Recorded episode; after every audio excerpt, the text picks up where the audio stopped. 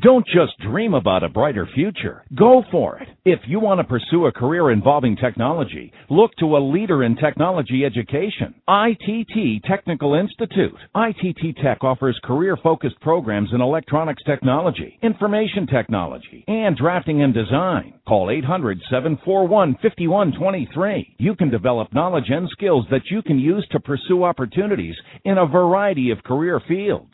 ITT Tech's programs are designed to give you practical, real-world experience. Classes and day or evening courses meet just a few days each week. Career services are available for students and graduates, and financial aid is available for those who qualify. Would a career involving technology make your dreams come true? Call ITT Tech right now for more information. Call 800 741 5123. 800 741 5123. That's 800 741 5123.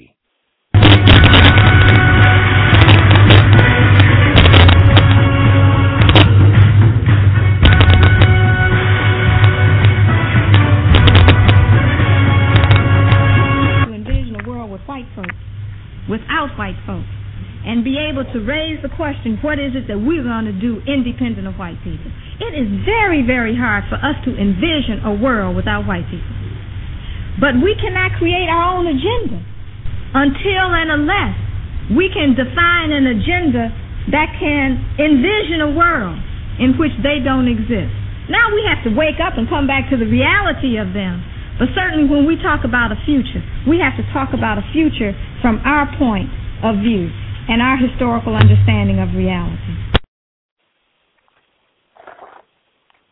Hetepu, Indamanesh, Indamana, Majwo, Habari gani, Anisogoma, peace, war, Pan African greetings, family. This is Kamal Makasi Tahuti, and you have entered Africa's Reascension the expanded version. Before we get started, as usual, we'll open the show with an apai or a libation, which deliberately calls upon the energies of our African gods.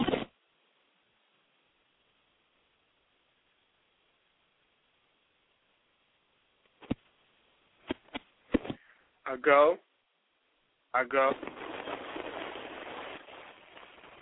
Odumakuma, Inyame, Inyame wa a treaty upon Ologrum, Nkulu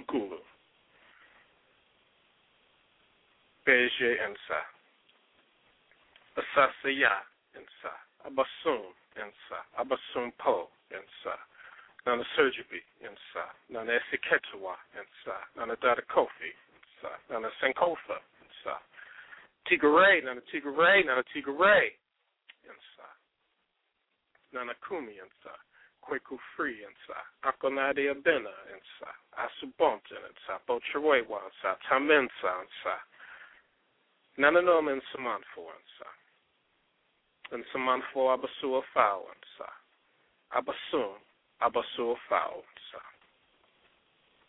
Ishrimo Yansa, Ishrimo Ahotem, Ishrimo Enchera, Ishrimo Sikapa, Ishrimo Nkwaso, Yeshremo and Kwasu Abasua Fao. Yea and Kwasu. As to Chu, Odumakuman, Inyame, Inyamewa, a treaty upon, Olarum, Nkulukulu, Ngai, Quoth, Mawu Lisa.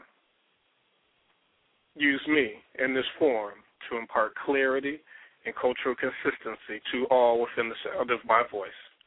May I speak directly to their Tsum Tsum, their spirit, and reawaken the long, dormant, and asleep African inside them. Medasi Pa, Medasi Bio, Mo Piafu, Mone Casa, Medasi Nanano, Yo Medasi Nanano. The Apai libation is an ancient practice that is still done to this day in all rural traditional areas throughout the continent. Past, present, and future become one as those of tomorrow look upon what we are doing now and drawing strength from and doing the rituals of yesterday.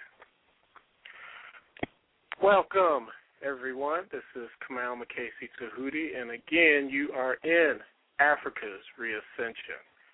Welcome to everyone that's in the chat and in the call queue. We expect to have a good show tonight.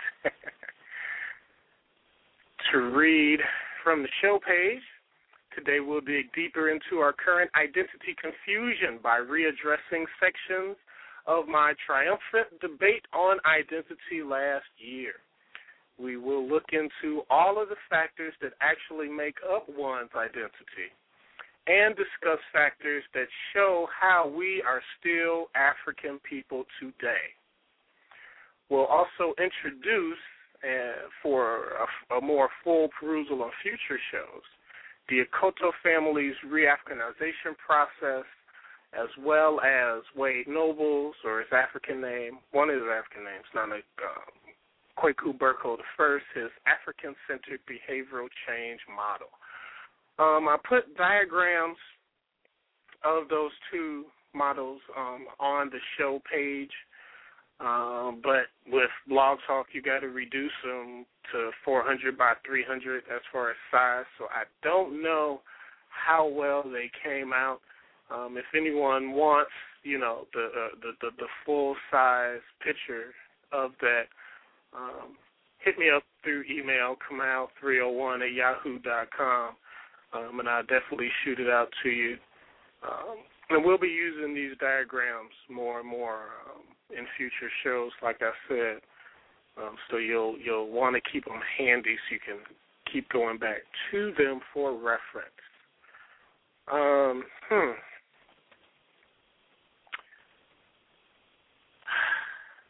Hey, how's it going?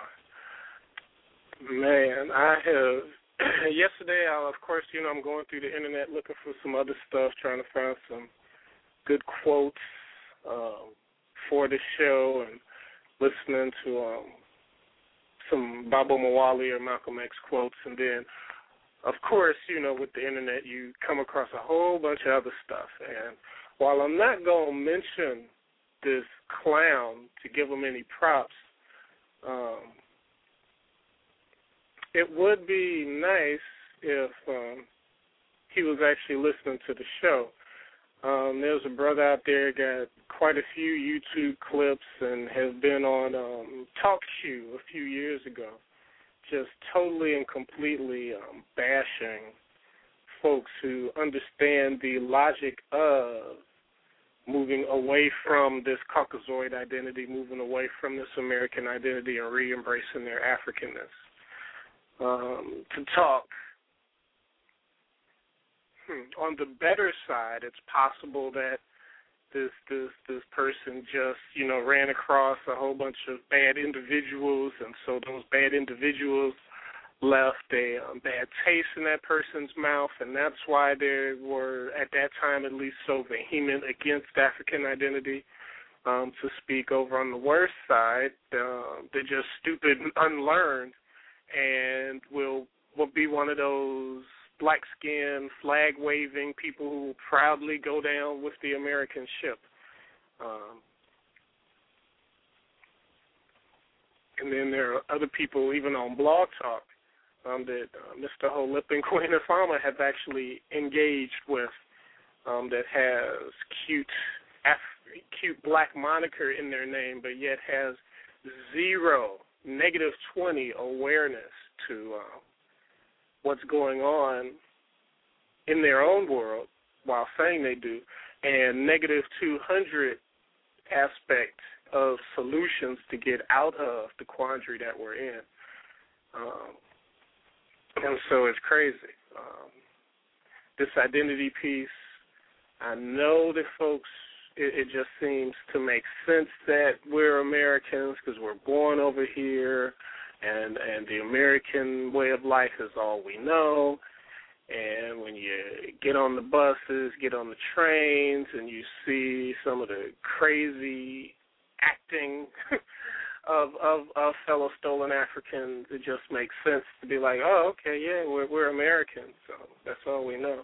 Uh, we don't we don't do things exactly the way that they do on the continent, and so this discussion tonight will not be in any way an attempt to say that we are exact 100% um, duplicates of our brothers and sisters and family on the continent.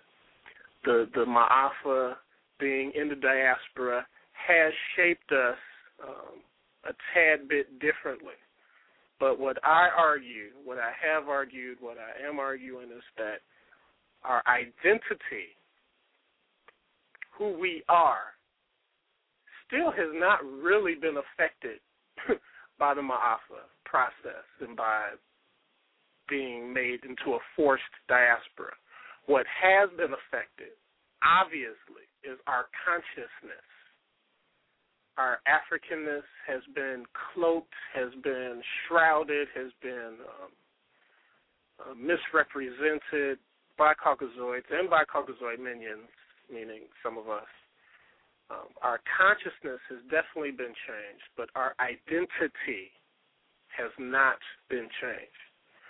We can never be 100% Americans. We can never be 100% Caucasoids. Ever. Ever, ever, ever.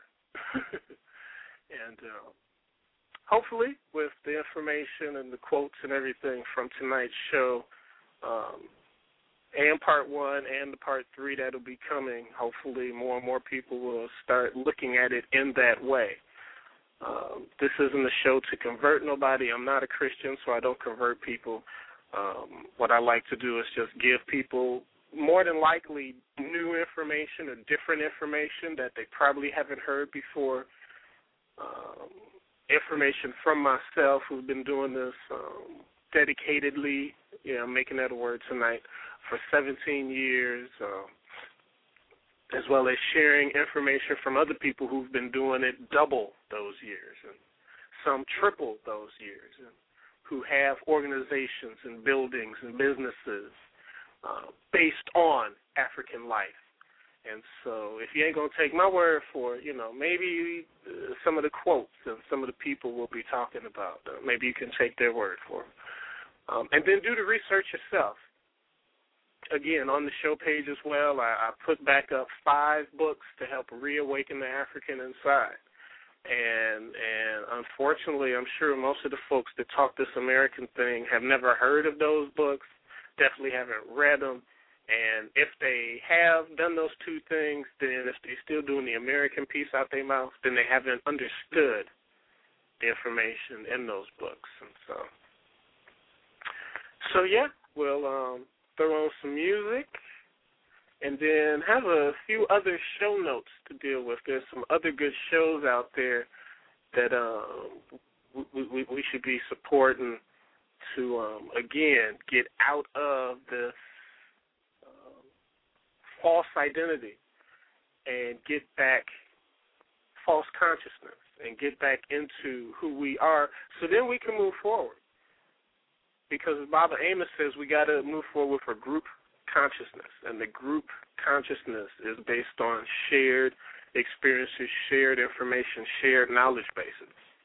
And so once we get more stolen Africans who are consciously and deliberately re-Africanizing their lives, then that pool of people will be at the forefront of creating the institutions, creating the programs, creating what needs to be done to then help re-Africanize other stolen Africans.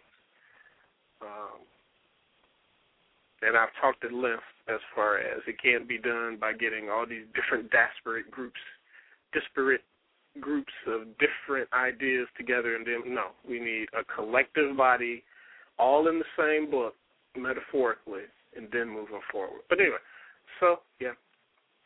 Play some music, play a clip, and then we shall come back. Won't be a good one. This will be a good one.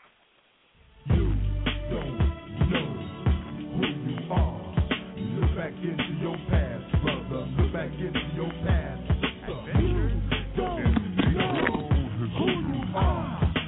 Back into your past, sister. Look back into your past, brother. My forefather was a king. He wore fat gold chains and fat ruby rings. Nobody believes this to be true. Maybe it's because my eyes ain't blue. You ain't gonna find it in your history book. Come here, young blood, and take a look. You deep down deep inside this hardcover. Don't you know that you was born, brother? All you read about is slavery. Never about the black man's bravery. You look at the pictures and all they show is African people with bones in their noses. That ain't true. That's a lie. You didn't get that from our lemon pie. Yeah, I had class. I got a Z. Cause history meant nothing to me. Except a definite nap. That's why I often sat on my back. I told the girls to write a rhyme cause I didn't know all times a black man's time. When I was young, my mama told me stories of black people's fight to bring us glory. I used to think these were stories to put me to sleep. But now I know mama's talk wasn't cheap. I know Africa for Africans and history's the blood of every woman and man. Now I begin another search. The incredibly involved, the incredibly difficult, and incredibly frustrating search incredibly involved, the incredibly difficult and incredibly frustrating search trying to pull together the history of a people. Page one, page two, page three, and still no signs of me. Yeah, so I listened to the table of the contents. Uh. They wrote a little thing about us in the project. The only history we make is if we kill somebody, rape somebody, but other than that, we're nobody. Speaking like a brother living in the jungle. I know I was here first, but I remain humble. Now it's time to rekindle the fire. A tribe of young brothers with the eye of the tiger. Acknowledge your own. We have a home. Put on this earth to live and roam. Christopher chose to explore. Discovered America. Yeah, sure. He thought the planet was square. Travel many places, but we already had been there. We left tracks, backtrack back. First civilization. You know where that was found at. Looking for the true black days of glory, but you're reading history. That's his story. The red for the blood and the black for the man. The green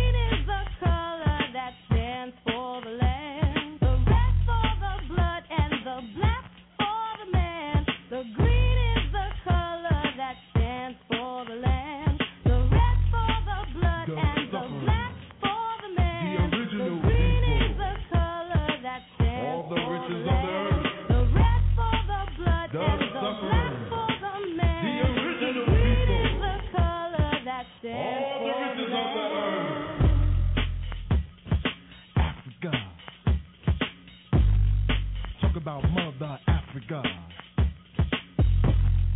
Talking about father Africa. Africa is the mother of civilization on the planet Earth. Africa, where science, cosmetics, knowledge, wisdom, and understanding all comes from in Africa. Africa, Africa. My mother Africa. say Africa. We say Africa. Africa. Africa. Younger brother say Africa. We say Africa. Africa. All the people say Africa.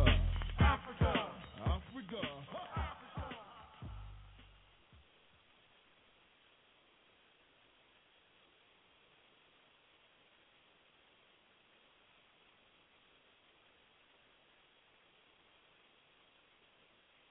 I'm gonna make this real clear. All right. The only fucking reason we ever listened to the Nation of Islam because they used that black shit. The only fucking reason we listen to Nation Gods on Earth because they used that black shit. The only reason we listen to the black Hebrews because they used that black shit. The only reason we listen to the black Christian nationalists because they used that black shit. And if we can agree that they all use that black shit, then why not go back to the black shit? That is Word. the point which is made. That is the point. Why continue to play games with me? You're using my black shit and covering it up with the bullshit. So all you do is wipe off the bullshit and get you the black shit, which is the only shit. It makes absolutely no sense. You go to church. You go to church, you pray. You dance and you sing. You go to a white church, you sit there like a fucking monk. The difference between the white church and the black church is the black shit. So why not just go back to the black shit? Go to the most high point of anything. Go home before you was corrupted. It is a clear time frame reference where the only people on the planet were those black people. There was no Islam. There was no Judaism. There was no lessons. There was no gods on earth. There was no word for God. Just original people vibing with each other. Soul, soul, son beings. So I'm not mad if you continue to use my black stuff, but don't get mad at me because I refuse to be tricked. Give me the uncut thing. Okay? I said this before. If you're going to get high for cocaine, don't sniff the scramble. Get the raw shit. All right? If you're going to practice spirituality, get the raw shit. Stop dealing with the cut. Christianity, Islam, Judaism, Nation of God on Earth, West Muhammad, they all deal with the cut. Uh-huh. Plain and simple. It ain't even hard to see. It's very, very simple. So I'm not trying to advocate or even say, well, they're using it. Well, if they're using that, why don't they go back to the stuff they claim they use? If if they use that in, in their literature, right, and they say it's right and exact, then why not go back to the point of origin of the things that they claim is right and exact? If you're going to use uh, Timbuktu, if you're going to use uh, ancient African science, if you're going to use the pyramids and say, yeah, black you created that, right? You already know it predates anything you're talking about. Then why not go back to that? That is the fundamental difference. I refuse to stay in mediocrity. I refuse to be conquered by religion. You're conquered by religion if you're trying to explain to me that the brothers are talking about the black stuff, but they're still Muslims. They're conquered by religion. With the first thing that ever walked upright.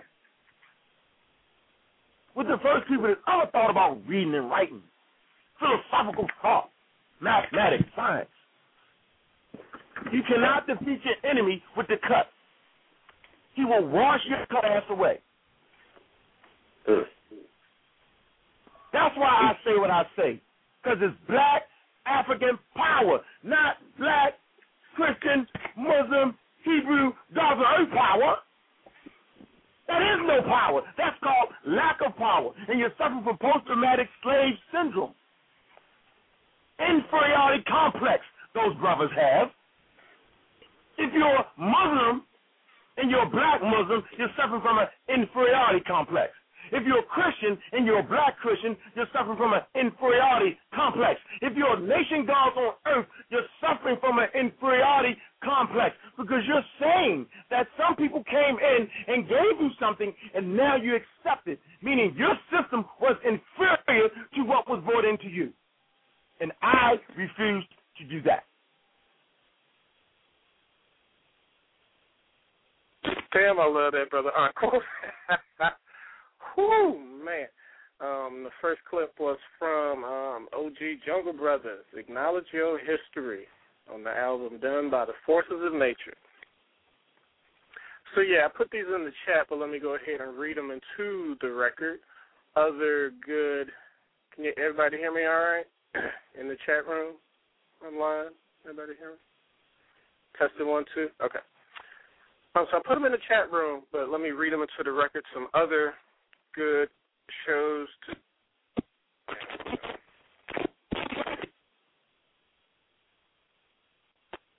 Africanism or Perish by um, a great, great friend of mine, Brother Taj Malik.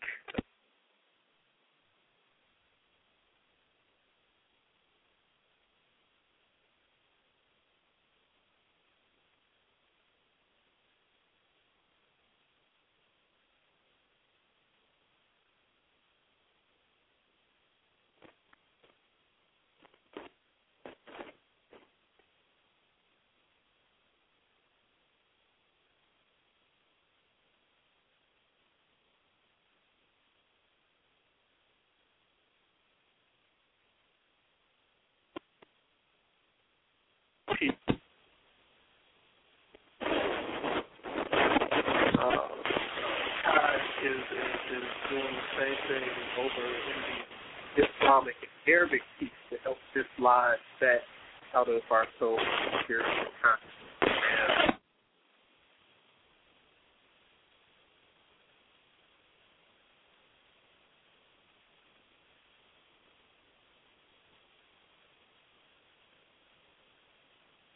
Definitely check out his show.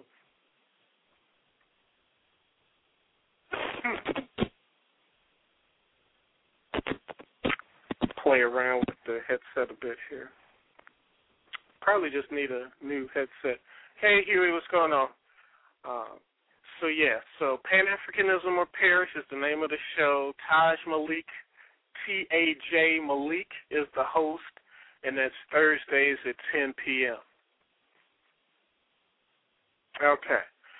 Um, right before this show, um, Queen Ifama, the True Terrorist, she has her show um, Sundays at 6 p.m. Um, so, peace. So yes, you can check out her show again if you want raw dog, uncut truth. She's the truth terrorist, and and she definitely brings the information as such. Um, if you don't like cussing in context, and sometimes not in context, but if you don't like cussing, then yeah, might not want to check her show out. But if you don't mind that, if you can get past that, the, the, the whole thing ain't ain't like that, but she she she she brings it just raw dog straight up. So Queen Ifama, Truth Terrorist, Sundays, six PM. Now for folks who want some deep, good information about traditional African wisdom, you definitely want to check out um, Brother Amachi and his IKS, Indigenous Knowledge Systems. A M A C H I, that's his name. And that's Thursdays at 9. And so, yeah, so listen to Brother Amachi for an hour, and then check out Brother Brother, Brother Taj and his Pan Africanism show for for the other hour from nine to ten. Or you could probably, you know, get through all of Amachi's show and then catch the last hour or so of Brother Taj. They both on Thursdays. Um, Pan Africanism will perish on at ten.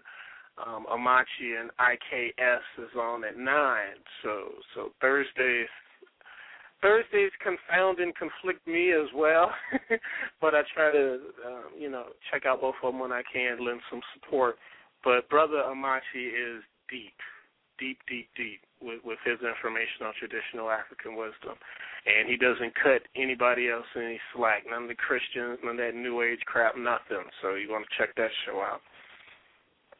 Um, and then on the 9th and 19th of every month at 9 o'clock, you have Ambassador Asar and his show, African Holistic Healing. Um, he puts down a wide variety of topics from African spirituality to, you know, actual healing to, um, you know, critiquing the craziness within our community, um, things like that. But again, from a common sense perspective. And when he can, for everyone who knows, Holip is the co-host over there. Uh, Mr. Holip, all praises due to Mr. Holip. He was the one that um, put me on with the debate that I'll be sharing some of that with y'all tonight. He was the one that went ahead and was like, "Man, go and get your own spot." Uh, here on Blog Talk and, and and coach me through doing it. And so um, I, I I'm can't wait for Holip to either come back on Blog Talk or to um, uh, finish up his book. Saying one of the reasons why he's not on Blog Talk anymore now is because he's going to be working on a book. And so that's definitely, you know, some of us are chomping at the bit waiting to see that. Oh yeah, and Ambassador Asar, he has a book out too, um, Breaking oh god. Breaking the Master Plan or ah, I'm ashamed I forgot the title. But he's got a book too. But yeah, so those are four good other shows to check out. And I'm sure I'm forgetting Hmm. Circuits are busy. I'm sure. Wait, I'm sure I'm forgetting some other um, some other shows too. So don't be offended if I ain't mention your show. We'll definitely get them in on future um, talks here at Africa's Reascension.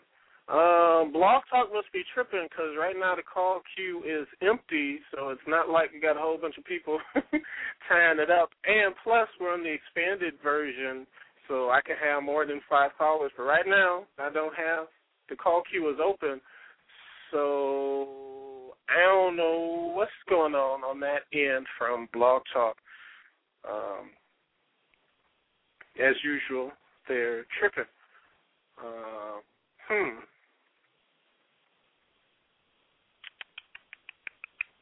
So it seems like some folks can hear me sometime, and other folks can hear me fine. Um, again, I don't know if it's my the, the headset that I'm using, or if it is with Blog Talk. I'm not sure. Uh, for folks in the chat, please press one if you can hear me okay, and press two if you can't. Um, if I get a whole string of twos, then maybe I'll just um, scrap this headset I got plugged in and speak directly into the phone. Um, so, folks in the chat, can y'all press one if y'all can hear me okay? Or and t- yes, you can hear me, and two equals no, you can't.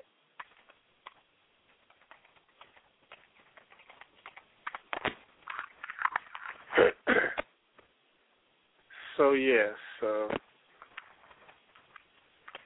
identity confusion.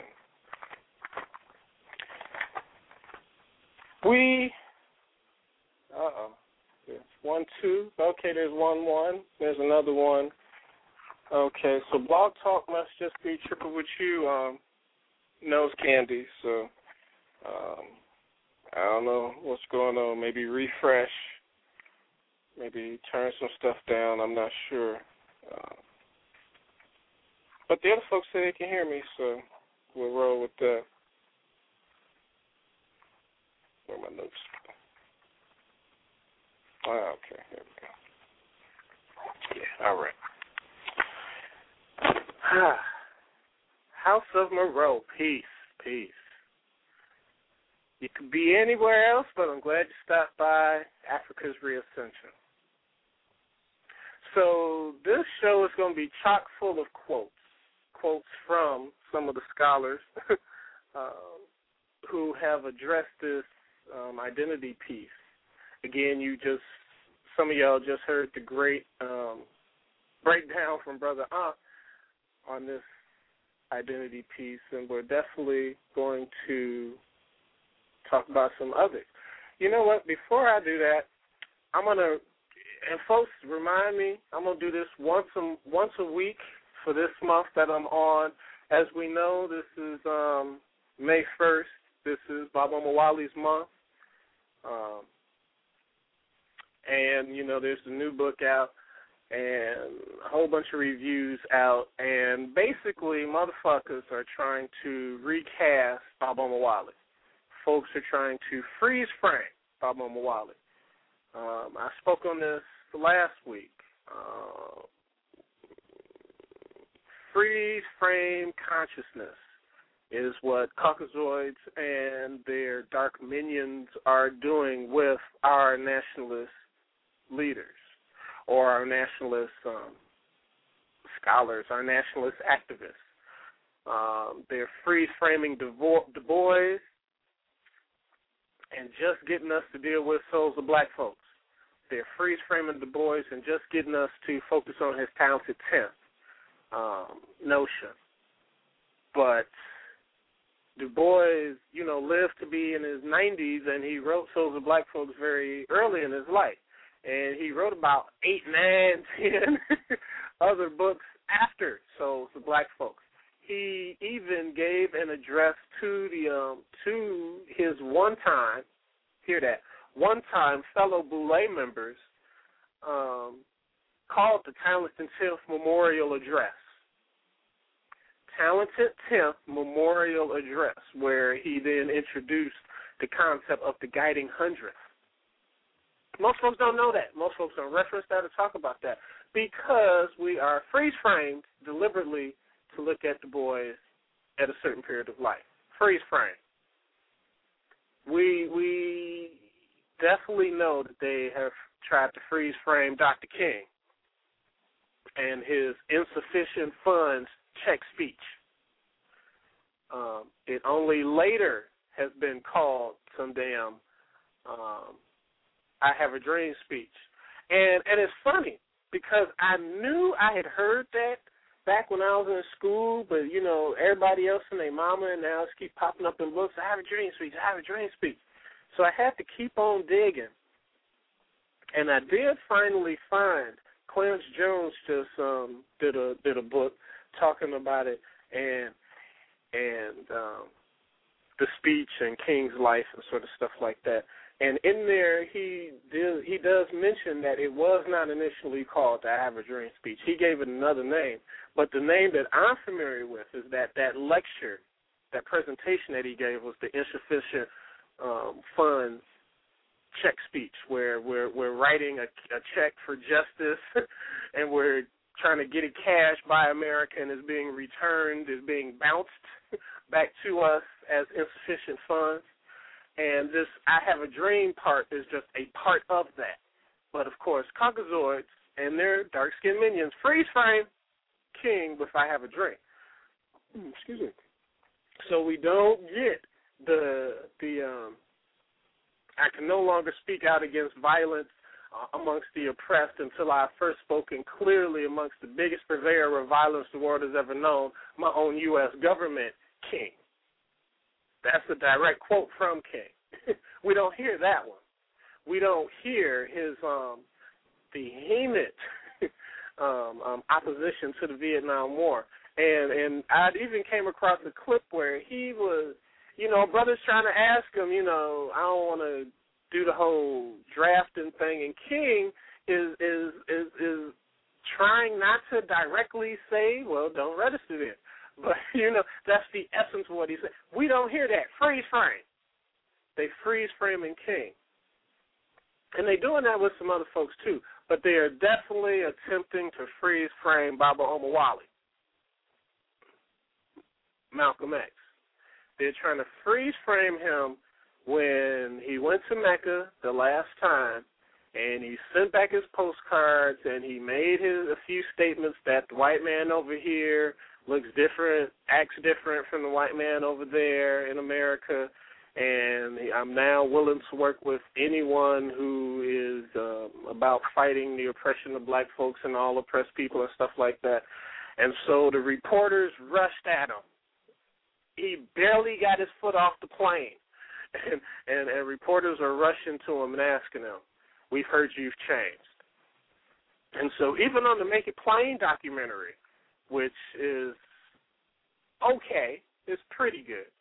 They have a small clip there of the reporters, you know, getting the mic in his face saying, We've heard you've changed. But then, when he got amongst us, January 7th, 1965, so you can check it for yourself. it's the it's called Prospects for Freedom. Um, I'm about to play a clip where I call it his definitive position on him changing or not changing. And so I'm putting this out here because Caucasoids, with this Marable book, and with, I mean, um, Remnick in the New Yorker, um, just reiterated, re, excuse me, regurgitated this BS of Malcolm had a more universalist approach when he came back. And on a, there, there's a website. Uh, oh shoot, I think it's Malcolm-X dot org or something, but they have some pictures of him when he was in Africa and and and overseas, and when you read the caption at the bottom, uh, Malcolm X and his more universalistic and humanist, all that is bullshit. Yes, he did change his perspective from from uh, the white man is the devil fully. He learned how to strategically state that a bit more differently. Um, yes, he did um, change a few of his positions from the nation because he was out of the nation now, from being just focused on religion to being more political. Um, but this, he has thrown away black nationalism. He has thrown away specific and direct love for black folks, and now he's universalist and humanist is BS, and I will be a one man campaign if I have to to, to let folks know that it, it, on this piece he did not radically change, but but these Caucasoids are going to push it. They're going to push it, and so um, you get this speech yourself and listen to it, and you can copy this this quote that I'm about to play, and, and and give it to all folks that's going to try to freeze frame Bob Omowale, Malcolm X. The first thing I returned, I kept being asked the question by some reporters. uh, we heard you changed. And I, I would say, I was kind to the reporter actually. I smiled and all. but I would say to myself, how in the world can a white man expect a black man to change before he has changed? Do you expect us to change when you haven't changed? How do you expect us to change when the cause that made us as we are has not been removed? Why, it's infantile, it's immature, ad- adolescent on the part, on your part, to expect us to change, to expect us to be dumb enough to change, when you have not yet gone to the cause of the condition that makes us act as we do. You got the wrong man.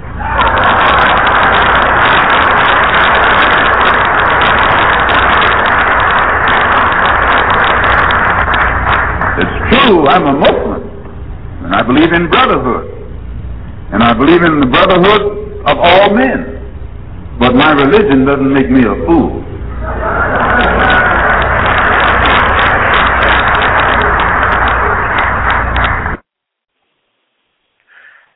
And see, we all have seen folks who have really changed. Um, Earl Ofari Hutchinson, and just call him Earl Hutchinson now. he wrote a few books. He's out on the West Coast. He wrote a few good books, you know, dealing with African centered manhood and, and, and, you know, all this sort of stuff in the beginning. And when I was out on the West Coast, you know, I got a taste of it. I was like, oh, okay, this is pretty good. And um I don't know, you know, what was going on in his life or what happened, but next thing I know, you know, he got a nice cushy job, I think, for USA Today or some big newspaper out there. Um and then he put out he had put out another book and you know, ba- I was basing stuff off of his older stuff and I was like, "Ooh, okay, let me check it out." And I looked in there and I was like, "What the hell? Huh?" and then he did a few radio programs and just not only did he move away from you know the the, the African perspective, he was then going back in and dogging it. And I was like, whoa, money make you do that? Wow, okay, so that means it really wasn't in you in the first damn place. Because you know, it's one thing, you know, maybe you did some dirt, and somebody is going to whitemail you because of the dirt and so you decide to just back away from everything, that's one thing. But then, if you gonna back away, but then bad mouth and bad talk and shoot down stuff that you at first held to be true, that's something totally, totally different. And so that's evidence of somebody that has changed. But with with Bob Omowale, again, that is from January seventh, nineteen sixty five, post Mecca, post Hajj. I also went and re-listened to his last major speech um, before um, FBI, NYPD, and NOI decided to kill him, um, where he was at the um, Ford Auditorium in Detroit, and where where we'll we'll be hearing a little bit of that tonight um, on what he had to say about the African identity and stuff. And my my my all-time favorite quote from him comes from his last major speech. Again, post Mecca, post Hajj. The the, the the fieriness of of the, the the talk, you know, when you listen to the OG Malcolm and the the, the the the the you know the new Malcolm, you you can see a difference in that. But as far as the the the black nationalist rhetoric, the the Pan Africanness, um, love for black folks specifically, all of that, that has not changed. And and so again, folks just got to go do their own research. Go dig it up for yourself, and you'll see that this freeze frame approach to our people, we have we're going to have to fight that amongst our people. I don't I don't really care what white folks say, but when black folks start parroting that BS, then I have a problem. And and and when black folks believe it and try to trumpet it and try to shoot you down on that, I just step back, get their own words, play it for them, give it to them, and enough said. Because then you should be able to understand that that particular analysis that you're coming from is faulty. Because these are his words. I ain't sound biting them to death, which Caucasoids love to do. I'm giving you the whole thing, and so yeah, so I want to get off on that. But yeah, so so hopefully folks will join with me in the fight, not to let Caucasoids and their dark skinned minions freeze frame Baba Omowale into he came back as a humanist. No, that is total total horse manure. Identity confusion.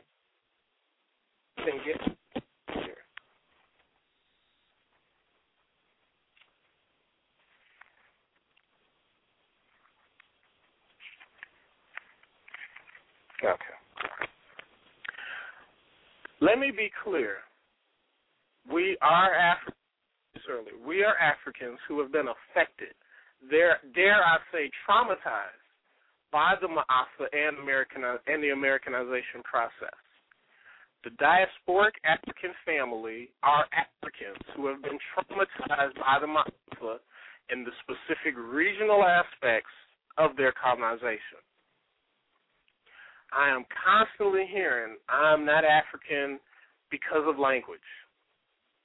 They will say continental Africans have different conceptualizations of this or that um, versus over here, therefore we're not Africans.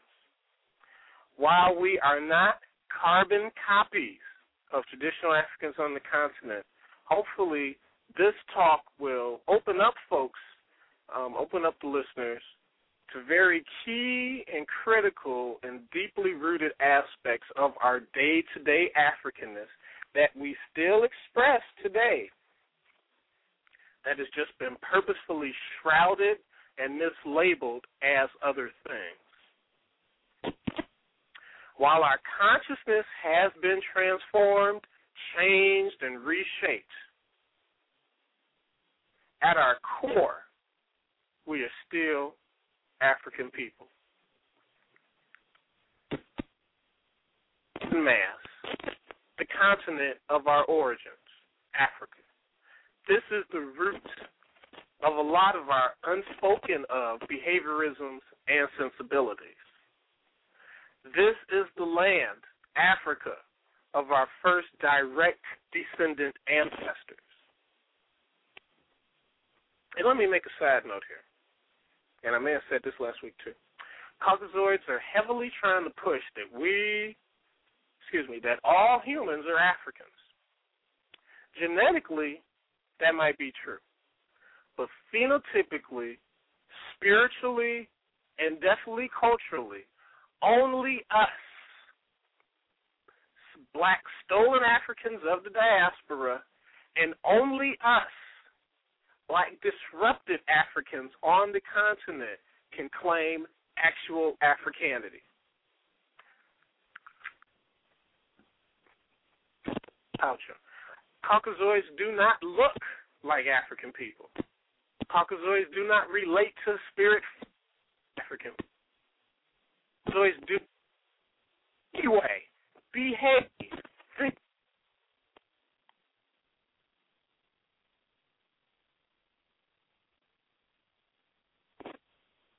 come from Africa, so we're all Africans is gen- only is genetically true.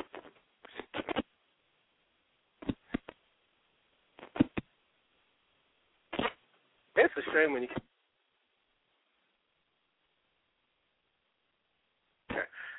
Thus, we all come from Africa, so we're all Africans is only genetically true. Period. To the degree that global African have been affected by Caucasoid recolonization, to that same degree, we can show half African people behaving more and more like Caucasoids. But that is it. Let me repeat that. To the degree that the global African family have been affected by global Caucasoid reculturalization efforts, to that same degree, we can show African people behaving more and more like Caucasoids. But that's it. Our deeply seated African nature can never, never, ever fully be changed by other quote unquote human beings. Quote unquote. Caucasoids can lie. Caucasoids can create a system of rewards and punishment. Caucasoids can straight out omit information. Caucasoids can destroy information. But the deep, deep cultural essence of our being, they have never and can never touch. And it is this area that folks like myself, Mama Marimba Ani, the Akotos, um, Baba Baba Berko, Wade Nobles, um, Amos Wilson, Kobi Kambon, and others are focused on reawakening within us. Instead of arguing with me and repeating the silently Caucasoid imposed ideas of our non Africanity into your heads from talk shows or their universities, I challenge people to read some works that directly say, even with the effects of the Ma'afa, that we're still African people. How about read from cover to cover The African Personality in America by Dr. Kobi Kambon? And then let's discuss the identity question. How about read from cover to cover Seeking the Sakhu, S A K H U, by Dr. Wade Nobles? And then let's discuss the identity question. How about read from cover to cover the Sankofa movement, Re-Africanization and the Realities of War by the Akoto family?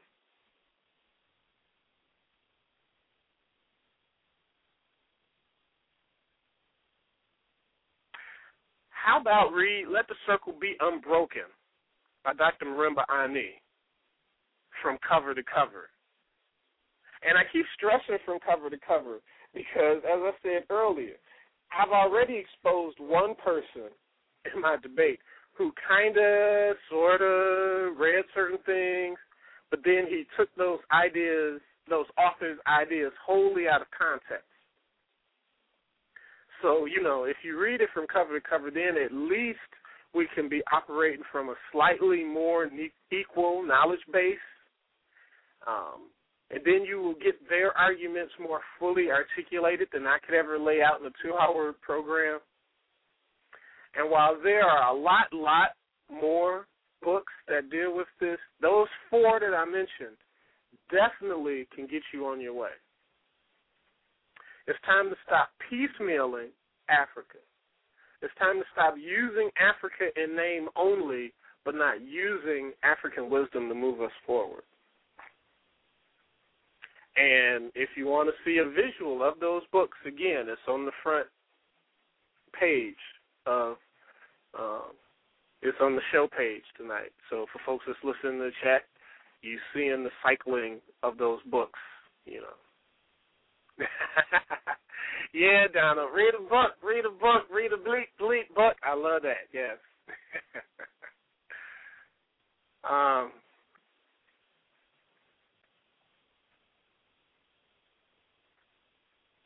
here, a quick quote from Dr. Nobles, Dr. Kweku Berko the first, about what the Ma'afa was supposed to have did to us, and unfortunately, what it has done to us. We have to understand our damage if we are to rectify it. And this notion of, of, of, of, of the Ma'afa, the, the, the, the death and destruction beyond human comprehension and convention is only understandable when you realize that the way the question, what do we do with these Africans, was answered is that you deny the validity of their humanity. See, that's the answer. The Ma'afa was about the denial of the validation of the humanity of African people. And once I deny your being a valid human being, I can do anything to you because you're no longer human. I can do anything to you. So during the lynching, I can I can I can cut out a black woman's body, her baby, while she's being lynched. She's already being lynched, head over fire flames, being d- tortured and destroyed, and I will proceed to simply cut open her belly, and as that beautiful black baby falls to the ground, I take my foot and stomp its head. That's beyond human comprehension and convention. But it only happens when you have made the psychological shift to say, these things are not human beings. And when we walk to the store, when I, I get my degree, I got my gold card. I got got doctor on my gold card. I'm so I'm so proud of myself. You know, don't don't have my my first name is doctor on my gold card. When I go to the store to use my gold card, and someone looks right through me and waits on the white person behind me. That's my offering. That's destruction. That's the damage of my entirety as a spirit and as a human being. We have to look at these things not as some atrocious, vulgar act of violence, but as the more subtle, subliminal violence that erodes our sense of integrity as a human being. Heavy, heavy, heavy. A lot of folks don't get why some of us are pushing this reawaken your Africanness piece. We're here. We've been here. This is all we know. What I would say to them is that is actually the problem. That is actually the problem. And as Mama Marimba always said, actually, I ain't even got to say that. I can play her own words on to start why we got why this Africanness piece that we're talking about is so important. We should always begin with the African worldview, with the African asili, as it were, the asili, the cultural seed, the essence of the culture. Because that is our grounding. That is our frame of reference. And without an understanding of the African worldview, we really cannot um, critique European thought and European behavior effectively. We need that foundation that comes from outside of the European worldview. We cannot critique European thought and behavior functioning within their framework. We have to come outside of it. And for us, what comes from our nature um, is our understanding of the world, the way in which we relate to the world, and the seed from which our culture develops. And we constantly keep trying to attack this beast and bang on this beast using the beast's paradigm, using the beast's methods, and wondering why over and over and over again things don't work. The reason being is, to use the Audre Lorde quote, you cannot defeat the master. Um, you can't dismantle the master's house with the master's tools. We have to step outside of uh, Caucasoid reality to be able to properly engage it, to be able to properly critique it, to be able to properly build what we need to build to move forward. You cannot do that from inside of it and that's not even just you know the whole the the the the the, the crazy angle that too many of us took in the 60s.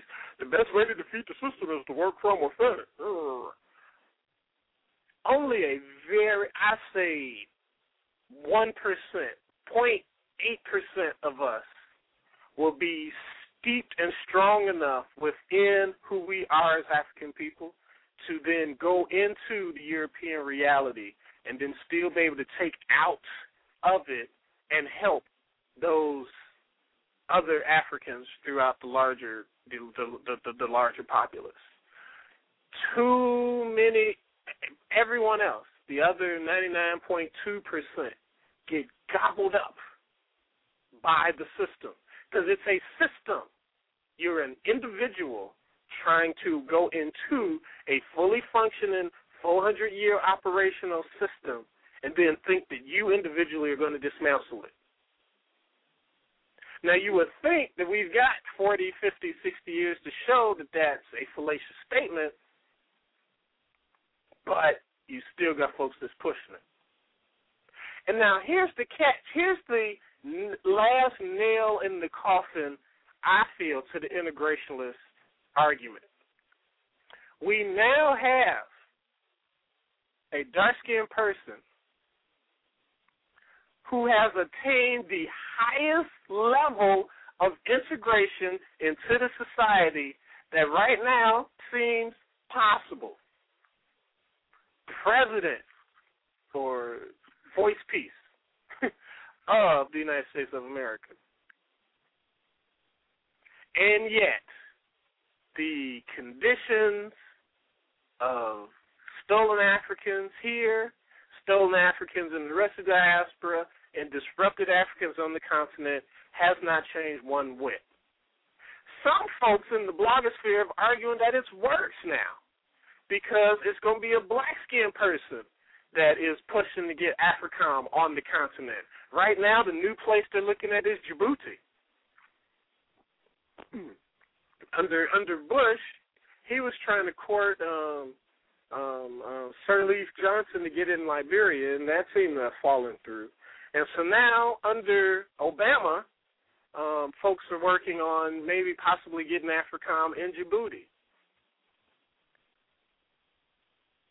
It's it, it, under a black person's watch. He should, you know, um, ah man, the the the the the the, the, Haitian piece. I, we could go on. This we should, whether he gets the second term or not, after this experiment is done, whether it's done in 2012 or 2016, we should never, ever, ever again hear that integration and assimilation is the way to go for us. Ever. Because you can't get no higher than president. you can't get no more integrated, no more nothing in the society than the president of this freaking country. And if that position don't help you and help us,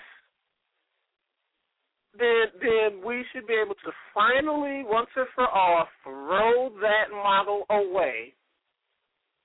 And going back to Marimba quote, look back into who we are and get outside of this reality. Get back into our Africanness. We don't have to make stuff up completely. We will have to tweak certain things based on the regional experiences of where we are. But as far as being African and understanding that and moving forward in the world, that that all African people can do. What it'll exactly look like, how it will exactly manifest, will be different from region to region and place to place and based on who is running it and how the colonial system is set up and and and what the opposition will be and all that sort of stuff. So so those dynamics will be different and we'll have to figure that out on the fly. But that first thing is to get that identity piece right in our heads. Gathering with other folks that's got that right in their heads and in their spirits. And then moving forward with creating things not within the system is not going to work we will need certain individuals in certain places to let us know what Caucasoids are trying to do or what they're going to do. But that should not be where the bulk of our energy and information goes. And that's where it is right now. the minority are out trying to build the African nation, and the majority are trying to change stuff within the system. That has to flip totally if we're going to do something different.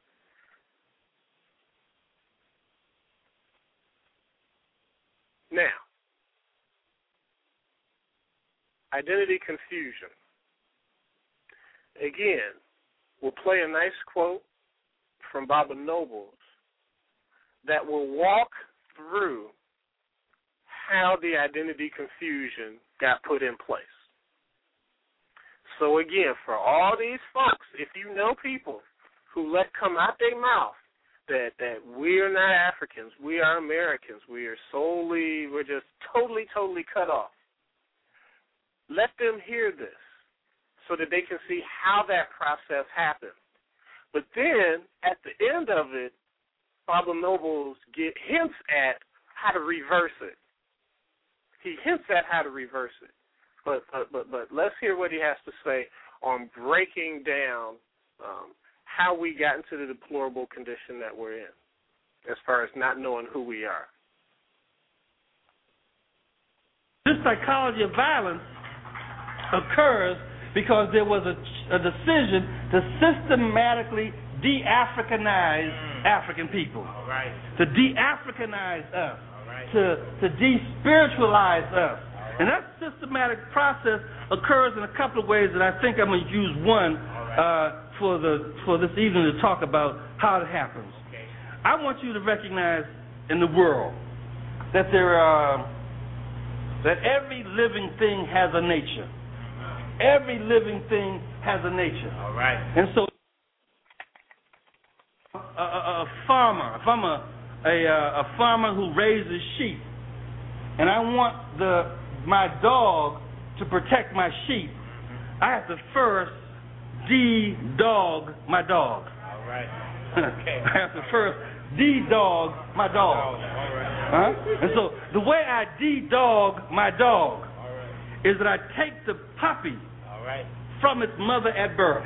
All right. I can't let the puppy realize All right. that it is a dog because his mama might tell him, All right. baby, you a dog. All right. So I got to take the dog from its mother. All right. And then I place the head of the puppy against the head of a sheep. All right. I want the, the dog, the puppy dog, to see All right. that all that exists in the world is a sheep. All right. All that is holy is a sheep. Then I force the dog to suckle at the breast of the sheep. Mm. I want the puppy to realize that its very existence right. depends upon the sheep. All right. All. Psychological violence. All right. Then then I train the puppy looking at the, the sheep every day, in and out, every day, Right. sucking at the sheep every day, in and out. Then as the puppy gets stronger, All right.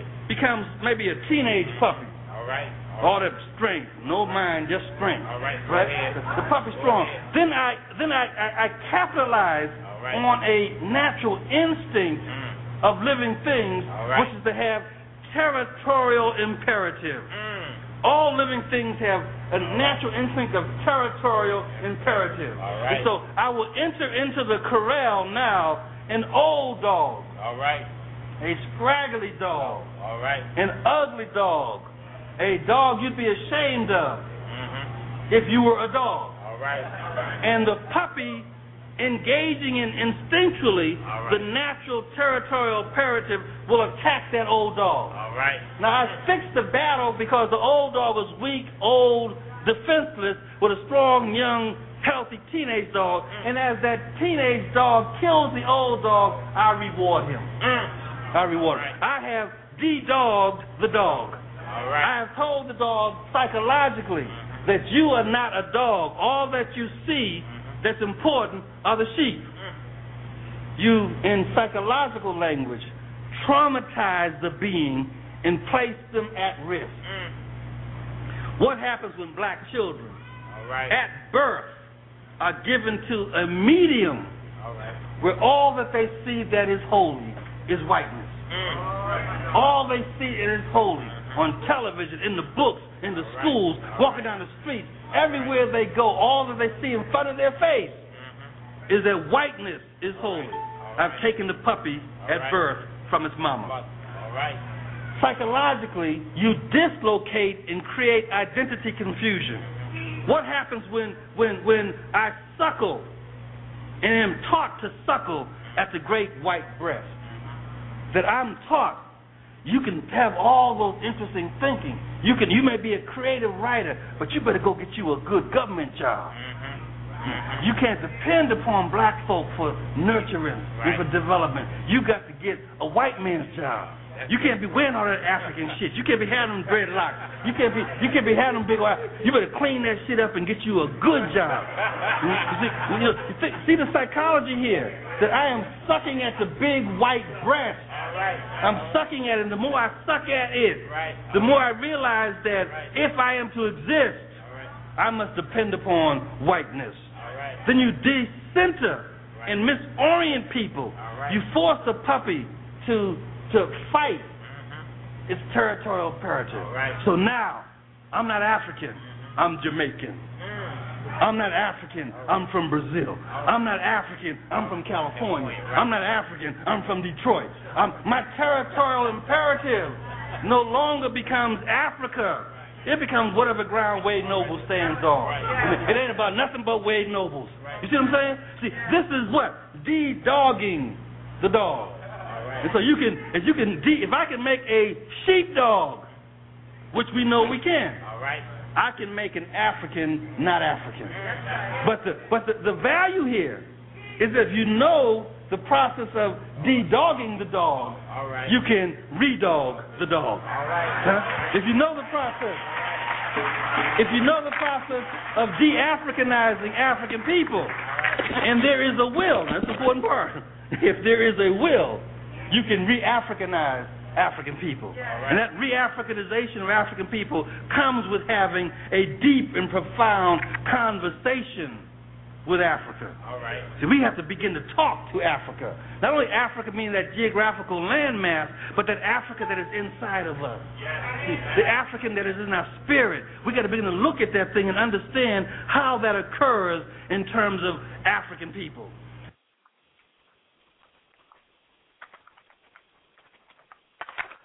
Um, no kidding. I think. Oh, man, good question. I think I got that from um, just from YouTube. I think it's just somewhere up on YouTube. And so if you got, yeah, there we go. If oh, there we go. Yeah, yeah, yeah. If you go to my YouTube page, I'm a knucklehead. I never mention my YouTube page. I'm on YouTube. Um, just Africa's Reascension. It's with a K, all one word.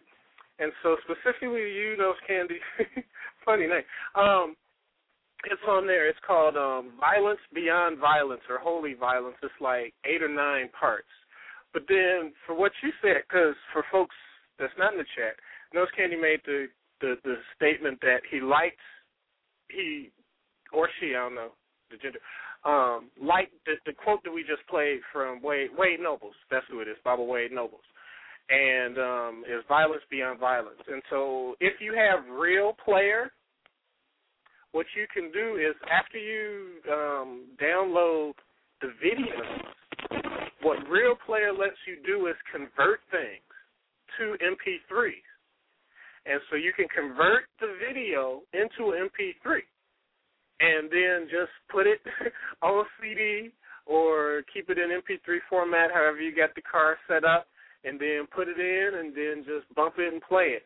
And that that's some stuff that's that's some stuff that that I used to do, especially when I was back in San Diego, um, playing traditional African music, going through the streets of San Diego and and Los Angeles and stuff like that. And, you know, folks looking at you like, "What's that?" Eh, Hey, if if everybody else can play the the mariachi music, and if everybody else can play the um be this and H that music, how come we can't play African music? How come we can't play um scholars breaking stuff down?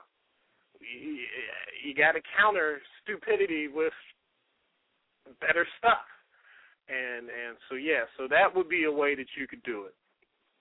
Um YouTube Africa's Africa's Reascension and then I've got a, a whole bunch of uploads That particular one is a clip from um, Violence Beyond Violence or Holy Violence, I think. Download all the clips. I think there's nine of them. I got the whole lecture there. Um, and then if you got Real Player, or go ahead and download Real Players for free. Okay, that's what's up. Yeah, I was out there uh, from 90, 1990 to 2000. Beautiful place. The consciousness was bad, but anyway. Uh, see, if you got Real Player, then you can just convert all the videos to audio, audio MP3, and then burn it to a CD player and bump it while you're going down the street. We got to counter this BS on all different levels. All different levels. This Blog Talk Medium is just one, but all different levels. So yeah, so he was talking about de-dogging the dog, de-Africanizing African people. And so it's like when I hear people talk about I'm American, this is all I know, and all that, I, I, the first thing that goes in my mind is like, damn, Caucasoids got him. They got him. Me personally, I I just I can't I can't give Caucasoids that much power. I'm sorry, I can't do it. And then especially, see, I think a lot of this, a lot of the identity confusion stems from us not knowing our history from us not identifying with the 300,000 years of history that we have. Instead of going all the way back and identifying with the totality of our history, you got some folks that'll do a little history and they'll find some black Christians and they'll stop right there. They'll do a little history and find out there was some black Muslims and stop right there. They'll do a little history and find out possibly there was some black Jews and stop right there.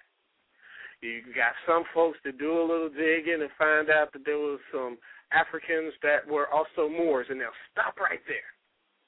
They all those folks don't keep going to when we was African Africans. and, and, and for me, once that really set in, the, the, the, the depth of our history and the totality of our history. And at all those junctures that I just mentioned, none of those were even close to the greatness of when we were just being African Africans.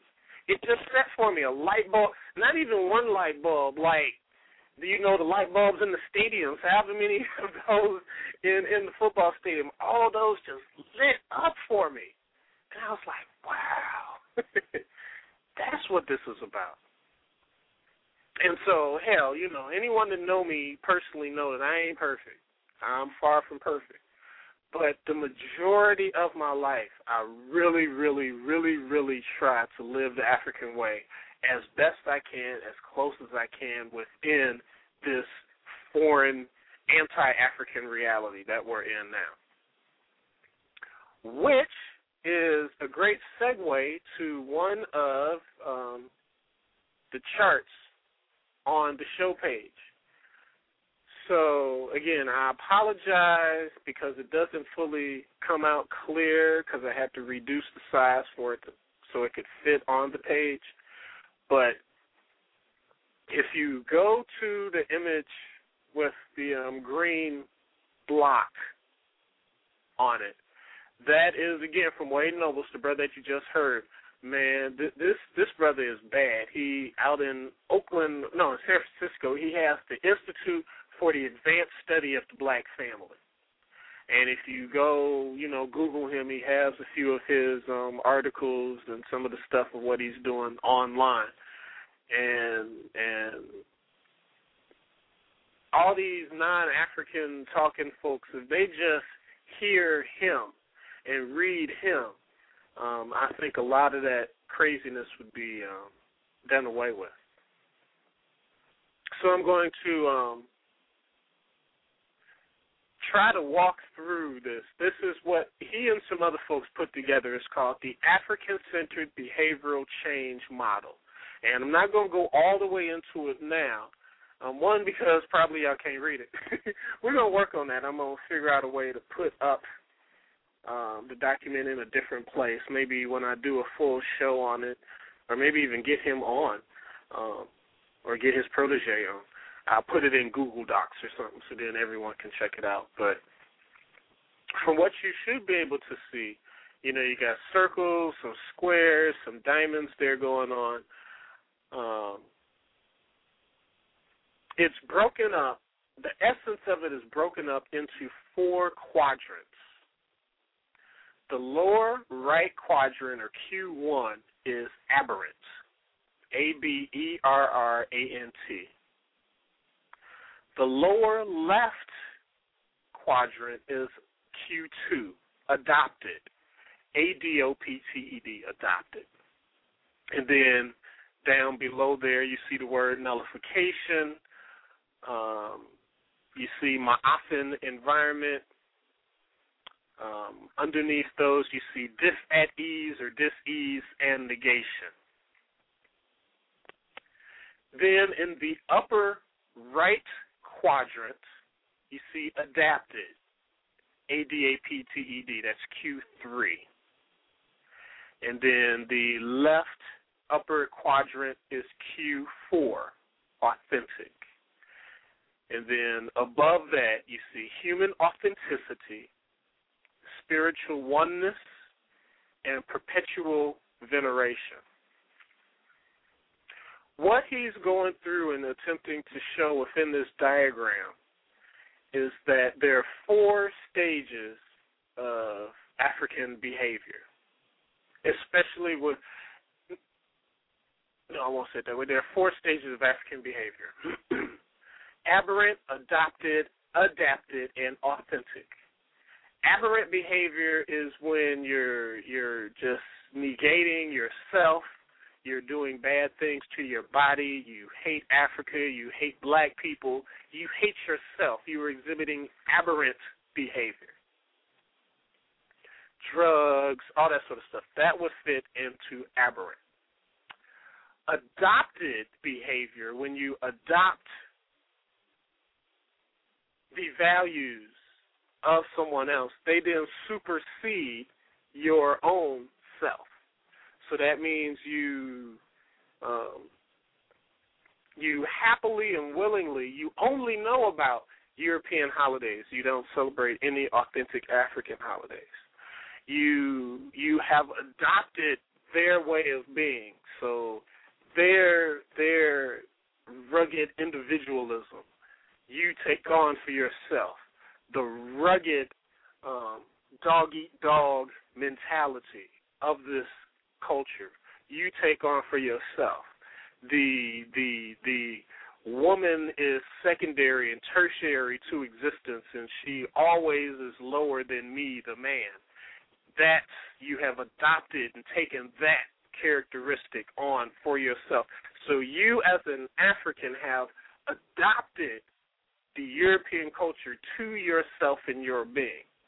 And as you see, both of those again are on the lower end of of the the square, and it's under the Ma'afin environment. All that is done purposefully.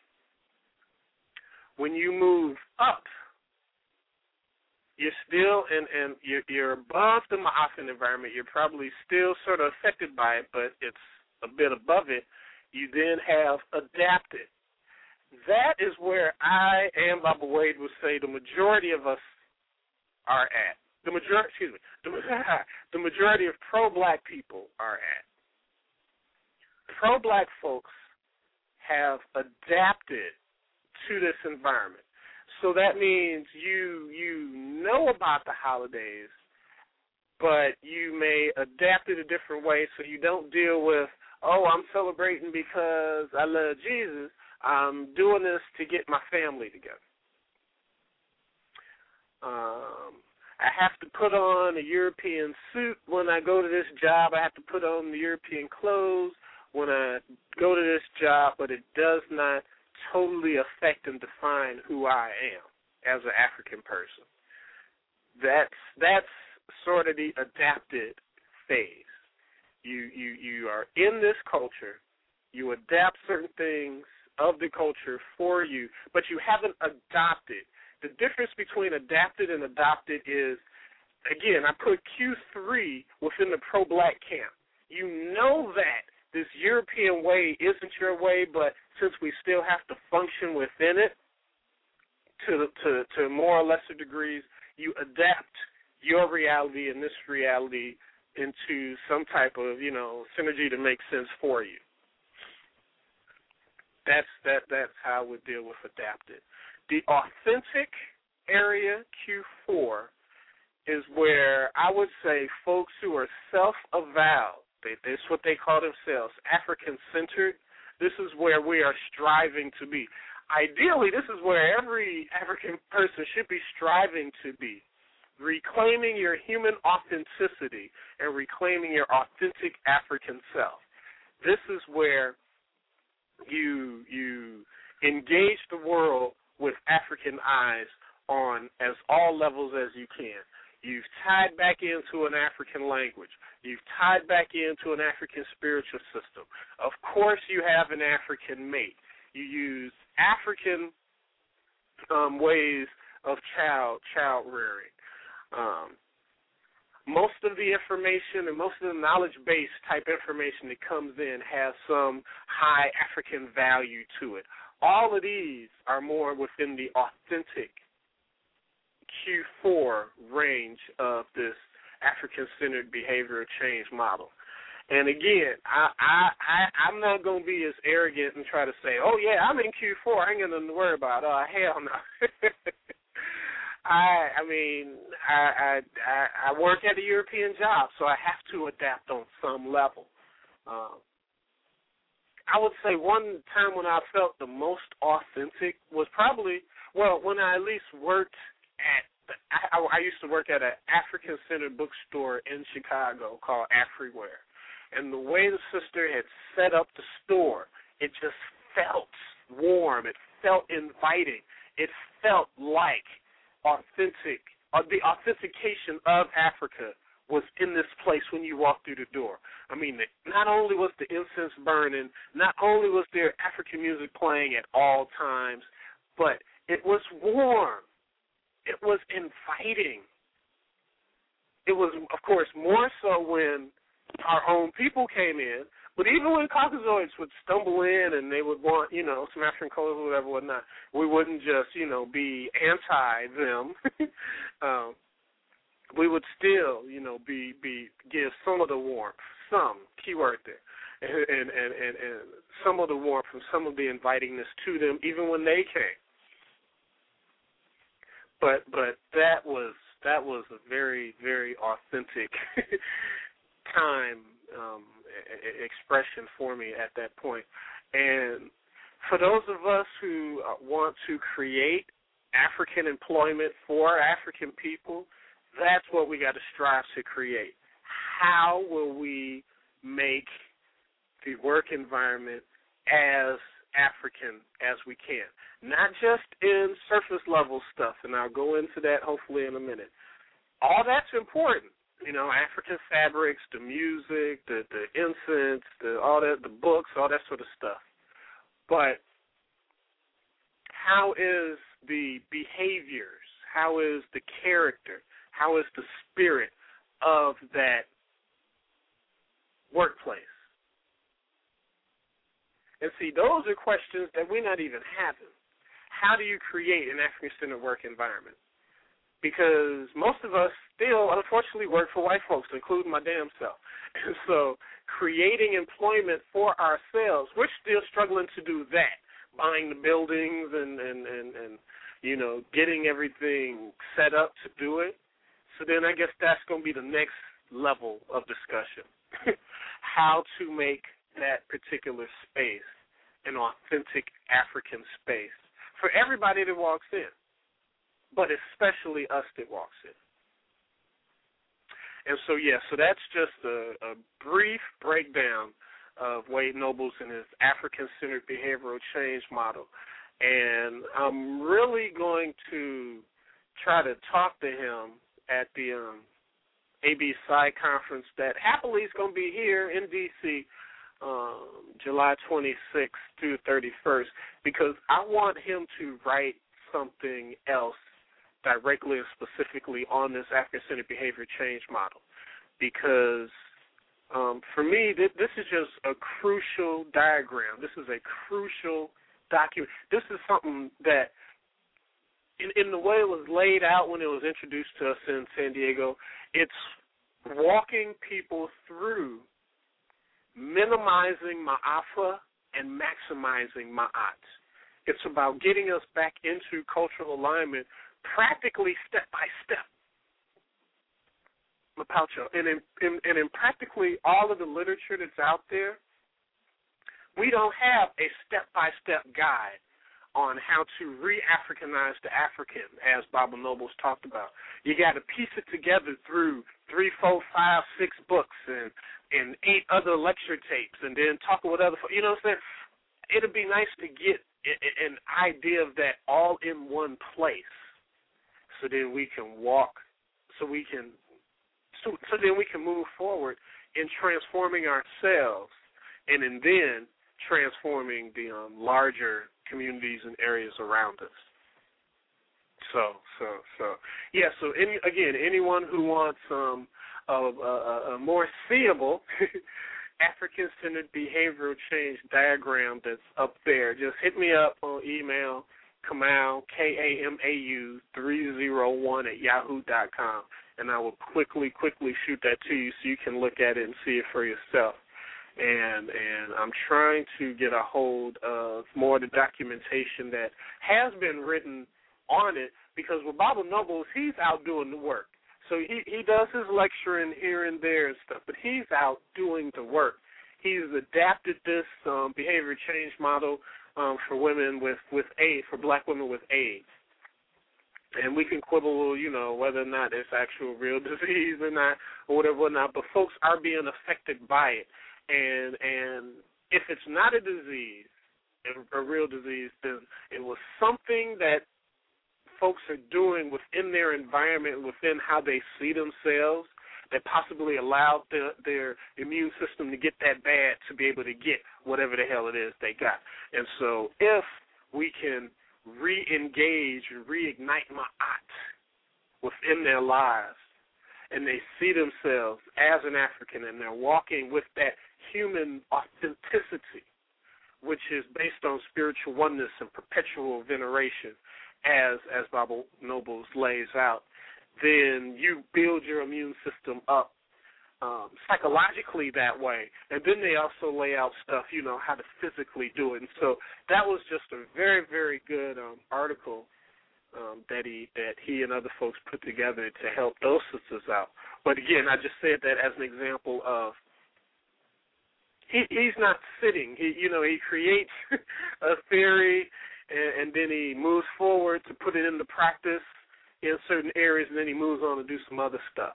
And me personally, I just like him to come back to this and, and and lay something out in monograph form or in book form, and maybe have a full lecture on it. I don't know to to help us walk through coming back to ourselves as African people. And so hopefully I didn't belabor that too much. Uh,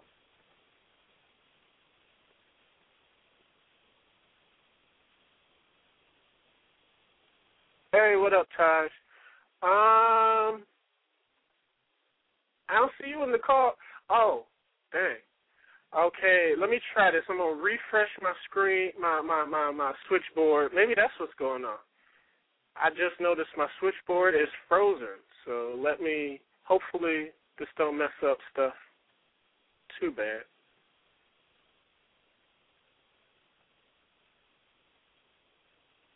Okay. All right. Um thanks for that. Um I guess this is Brother Taj. Let me bring him in, see what he's got to say. All of you live on the air. Hotep brother, this is Brother Taj. Hotep, what's going on? Did you hear I gave you a not too much, man. Earlier. I thought you was gonna leave me on hold forever.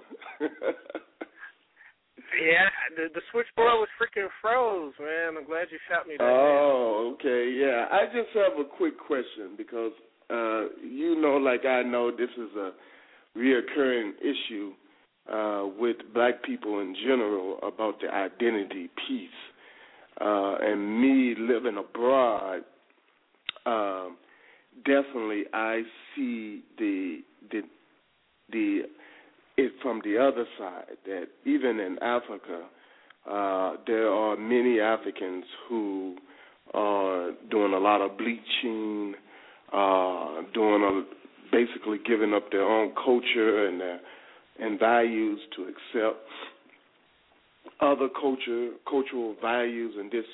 So my question is, uh, and I've been tossing this around in my head, uh, and this can be applied to uh, Africans in the diaspora and on the continent. What are the real tangible benefits of being African? Because I think it comes down to, for most people, what is the benefit of doing it? Like when people bleach their skin, there is a benefit in of doing that in their eyes, meaning that somehow the lightening of the skin is going to make them more beautiful, or in the case of women, uh, make them more attractable for marriage. I actually had uh, a sister tell me, an African sister, that uh, the reason why a lot of women bleach their skin is to become more attractive to African men to to be married. So even if we apply it to America and other parts of the world, what is the benefit? So if I'm talking to a 25 year old who's you know average uh, African male there in America, what is his benefit?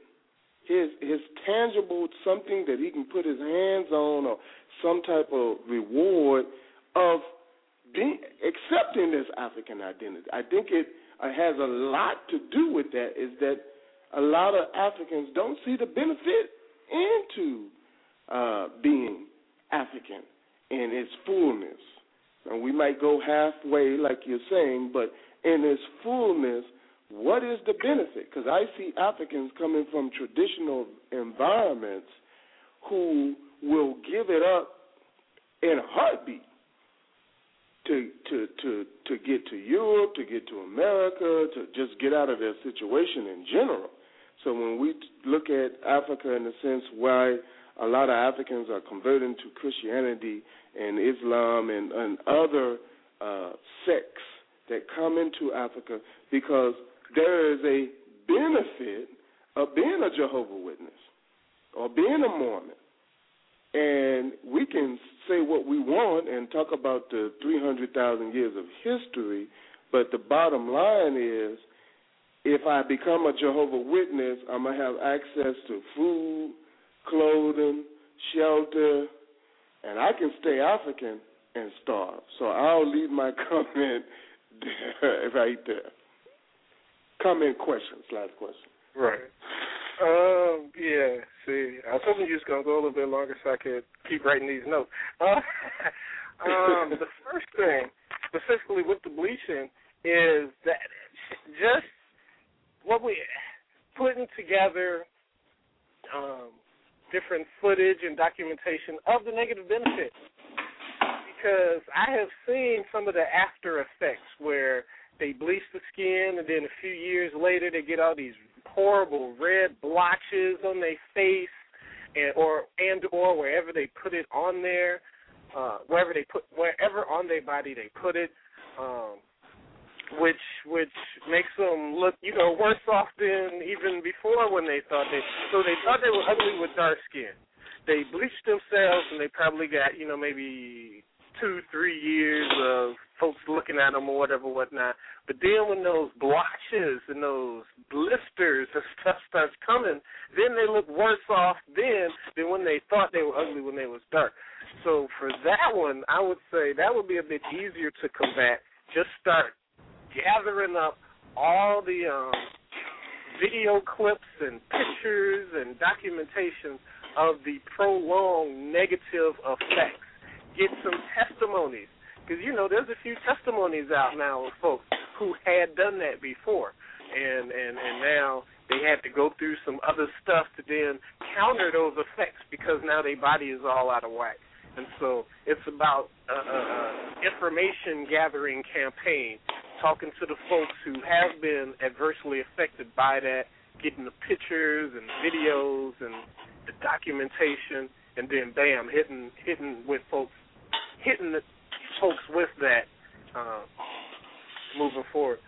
With the other one, the tangible continental or the tangible benefits, I mean, we've sort of had this discussion before, uh, in that Christian groups come over there to the continent, Muslim groups come over there to the continent, and they set up camp and they set up certain social programs, which first give their benefits to other Christians and other Muslims and everyone else gets left out. And so then, of course, unfortunately, folks will want to put the tradition stuff aside so they can get said social benefits.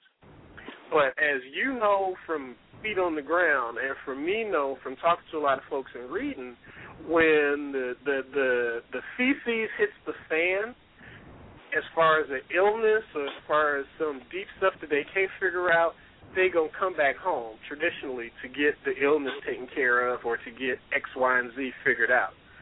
So, so the way that I would see countering that is we need to give traditional African life a larger voice. We who have a little bit more money, as far as when we pull it together and put it together, we become the voice of um, tra- traditional life throughout the world. A few a few months ago, I had um, I, I, I, I, I, I shared a magazine called Cultural Survival Quarterly. It's put together by Caucasoids, but I like to get it because they walk through the indigenous people's efforts to fight colonialism and to um, keep a hold of their culture, whether it's you know language programs or food programs or creating policies to keep folks from taking their land, all that sort of stuff. So I love getting that magazine just to see the worldwide fight of indigenous people to keep their culture. I don't like it is because it's white folks that are pushing that effort forward. So we need to have a group of us at the forefront of that to then create the programs, to create the policies, to give the traditional people a larger voice. So then we can set up camp right next to the Christian folks, right next to the Muslim folks. We may not have as much and the same type of money as they will, but folks who really don't want to leave their way but still get some social benefits will come to us. And and and and so so that would be one that, that's one thing that that that I, I've been thinking about myself. Like I said, you you you know we've had that discussion before. It's just about doing it and then um, expanding on it and going from there. I hope that answers. Now, how would you apply that? I mean, I, I, I, most of your comments has been in regard to Africans on the continent. Now, how would you go about that, say, in America? For America, now, now,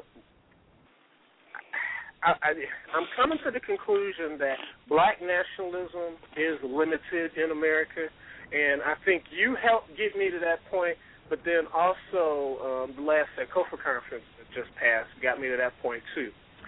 Semicolon, it will still be needed because once we start creating jobs and employment for our people, I, I, see that we won't have enough jobs for the people because there's just so much stuff to do. There's just so much stuff that isn't being done, so much things that aren't being addressed. That I mean, it's wide open. Um, like Dr. Clark always talking about making our own underwear and making our own safety pins, and you know, we did the project. I remember I did a project with some other folks in San Diego where we were um, in the classroom, we had to figure out how to um, how to create a a, a, a employment community for us, for ourselves. And so we was talking about that. We need those type of brainstorming discussions to be happening all throughout America, but then, you know, moving ahead and moving forward to doing it.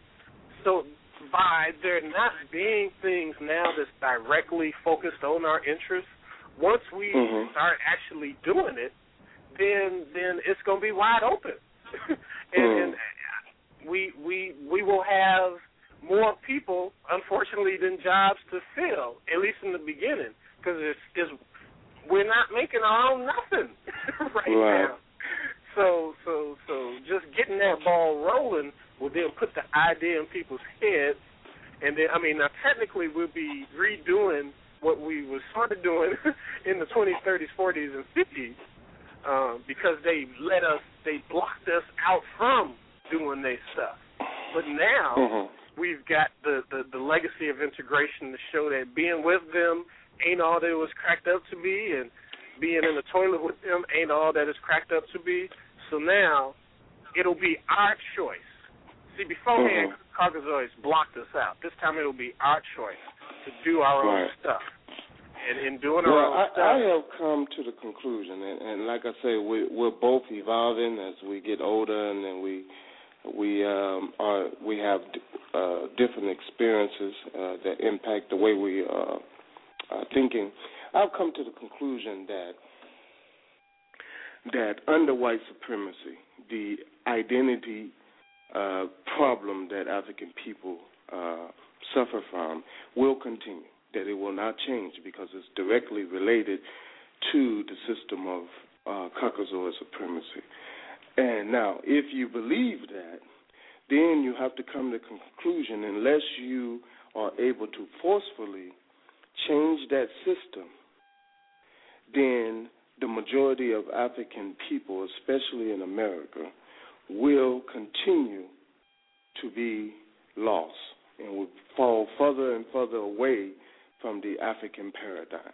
That you you just have to come to that conclusion that we don't control the education, we don't control the media, all the things that that are impacting the consciousness of African people, we don't control. We have uh, religious systems, Christianity, uh, established in America. Most black people are Christians. We don't control that vehicle at all, so we can't even add that to the list of, of things that we, we do have some level of control because we're operating under their ideology of Christianity, their version of Christianity.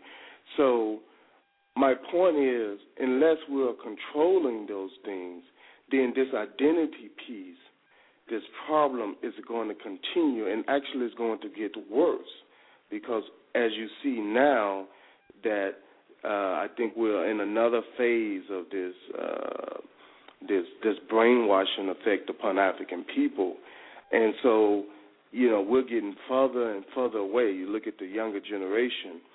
Uh, you know, it's a different from when we was growing up. At least we had, you know, PE and all the conscious hip hop, and we had some level of Africanness that's that that we could cling to. This generation has even less, uh, and you can assume the next generation will have even more or less. So unless something forcefully happens, you just have to come to the conclusion that a majority of African people, especially living in America, will not identify with the African uh, centered paradigm. That is just not going to happen.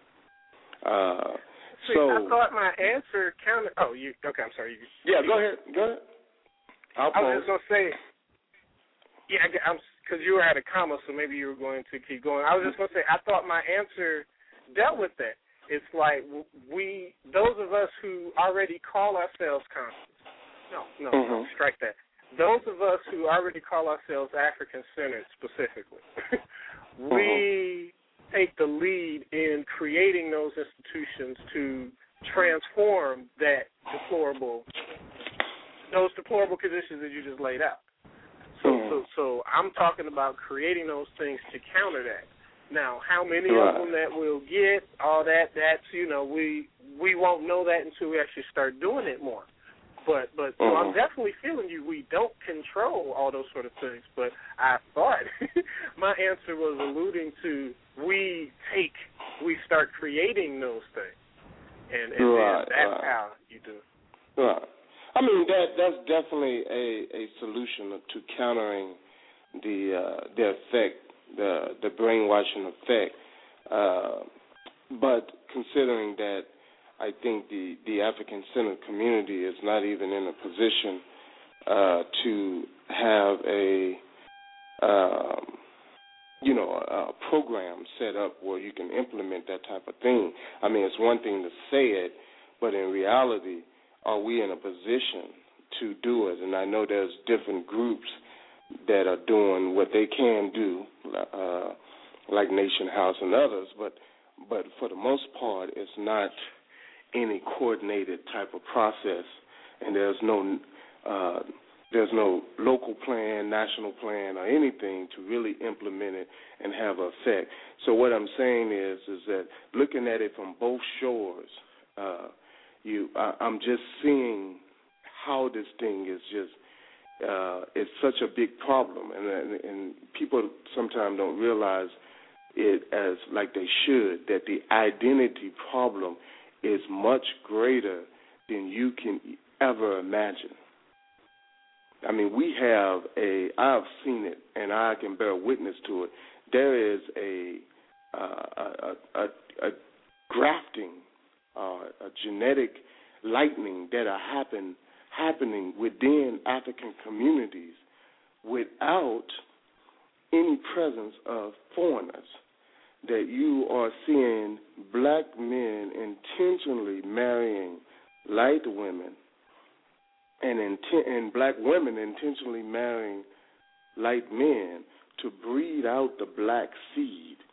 Now, ain't there's no one around them telling them to do this, but it is happening. So you can find, like you can look at a population like the Sudanese, at least the the, the northern ones, and you can see how I mean that it's it's taking place. That they're getting lighter and lighter and lighter and lighter, and it's it's it's embedded in the the mindset. So uh, I just wanted to add that I'm uh, it's early in the morning for me, but I just wanted to add that into the the See, wait archive. a minute, wait, wait. Lisa does, yeah. Huh? Wait a minute now, now that's that's going back to your comet theory that we talked about a long time ago. See, that's that's not for me. That's not the end of the analysis. Uh, Everything you Uh-huh. just said is the beginning of the analysis. Mhm. We we use that information, what you just laid out, and then Mhm. as a think tank, as a group, however we got to do it, we still try to figure out how to counter that. So I could, I and I don't think anyone else in the chat and, and on the line would disagree with what you said. But I, since I know you, I know you're not saying stop the fight and stop all this blog talk stuff and just give up because we no. we're, we're, we're not we're defeated. So so no, no, so I know no, you're not no, going I'm not there. saying that. I'm saying that this helps. The radios and all of this, this helps combat it. But uh, you know, it's really it's targeted to mostly people who are already somewhat conscious.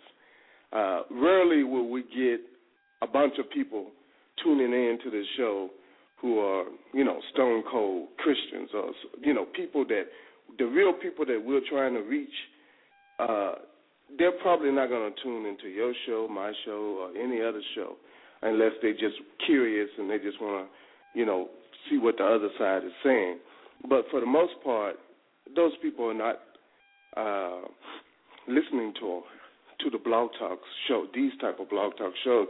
So it would have to go back to what you were saying that we would have to do the programs in the community and set up those types of things.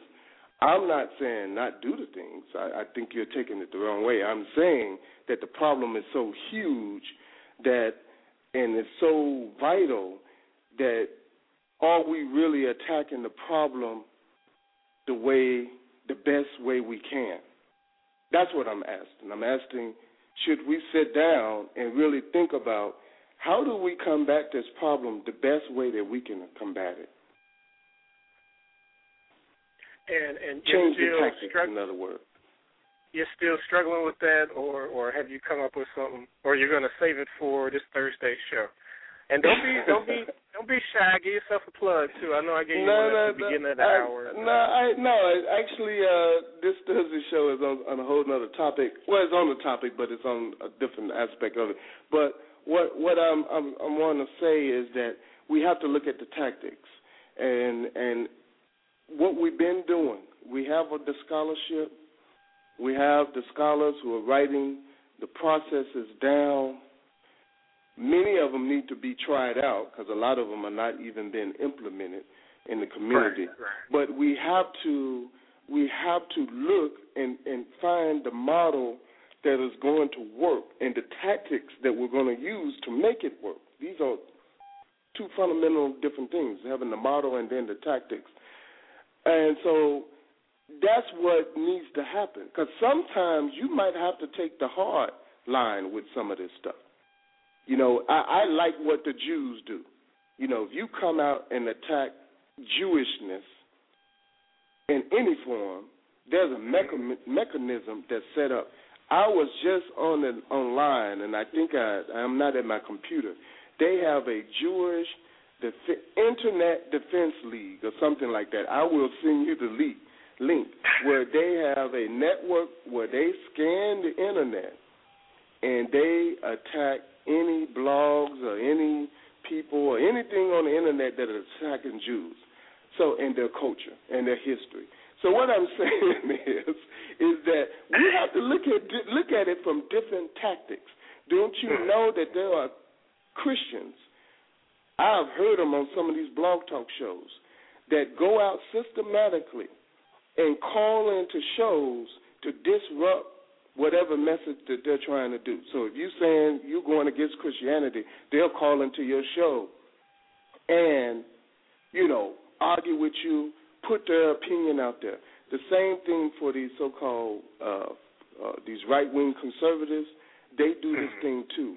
So we have to basically sit as a tactic, as one tactic that we can use as the African centered Africans, is to say, okay, we're going to select about 10 shows that is out there espousing this nonsense, and we're going to call in and we're mm. going to challenge this stuff. You understand what I'm saying? That's what I'm saying because their shows they got, you know, 1,000 people tuning in.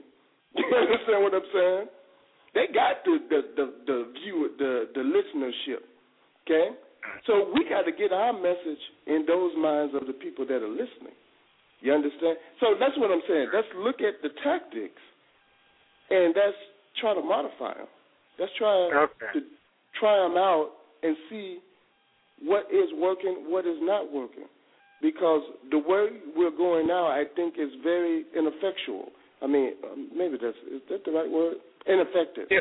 It's very ineffective in the sense that we're not reaching, you know, a significant amount of African people with the methods that we we're reaching the people that are already mostly that are already somewhat conscious in that sense. But we're not reaching the the that brother or that sister that's out there that's looking for something different. They can't make sense of why they are doing and believing the things they are believing in, and they want something, but no one has reached them. So that's what I'm saying. We we have to change the tactics. We always have to change the tactics. If we continue to do the same thing over and over again, we're going to get the same results over and over again. So let's change it up. That's what I'm saying. Okay, okay. I thought you were doing that comment thing for a minute, so okay, that that that, that makes me feel Well, better. the comment, the comment is a last option. if we, after we didn't tried everything, we uh. didn't. You know, you just tried everything and it still ain't worked, then hey, go ahead and take us out. Cosmic intervention. Oh, That's funny. But anyway, man, let me go, man. This is a good show. Uh, I caught the last half of it, and uh, on my way out, so I'll uh, definitely listen to this when I get back home. Uh, but uh, keep up the good work, and all the brothers and sisters out there that got shows. Uh, keep it going. Keep pushing it.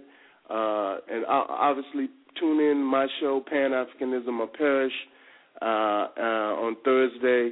And I wish you all the best and blessings. Peace. Peace. All right, everybody. That was Taj Malik. Like he said, check out his show Thursdays nine. Excuse me, Thursdays ten o'clock. Um, hmm. I'm trying to figure out what I want to do. Um, we got 60 seconds, 347 633 9561 if you want to get in the call queue because the computer part's about to kick out. Um, 347 633 9561. I'll play the close and then come back and figure stuff out.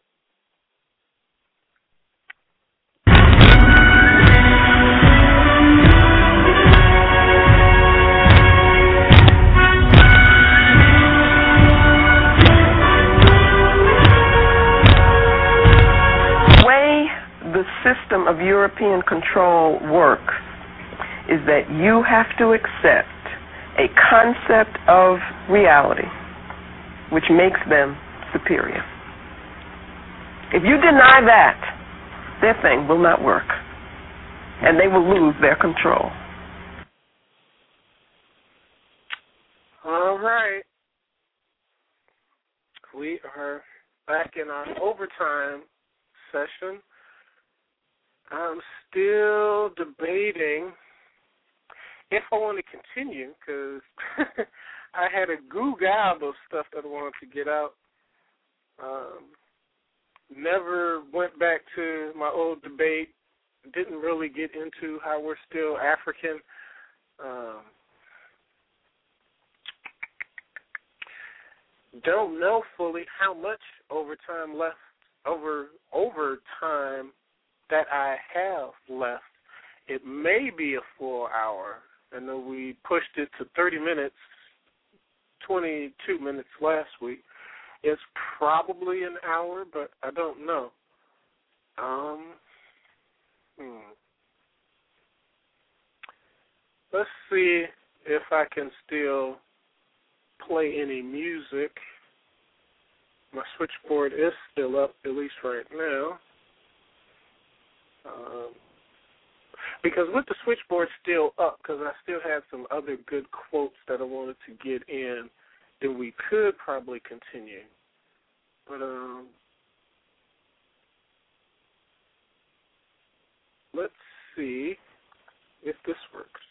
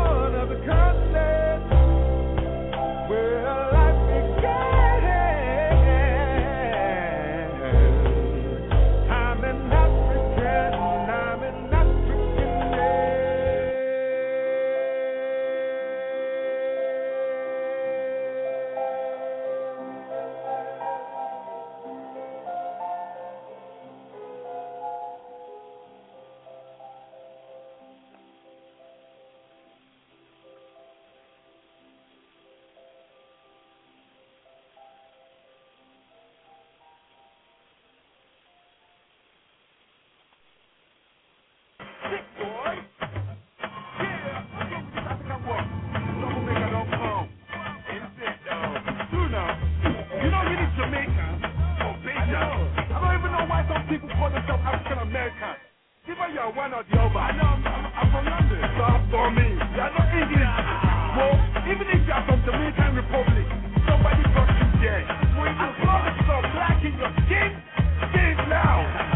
are African.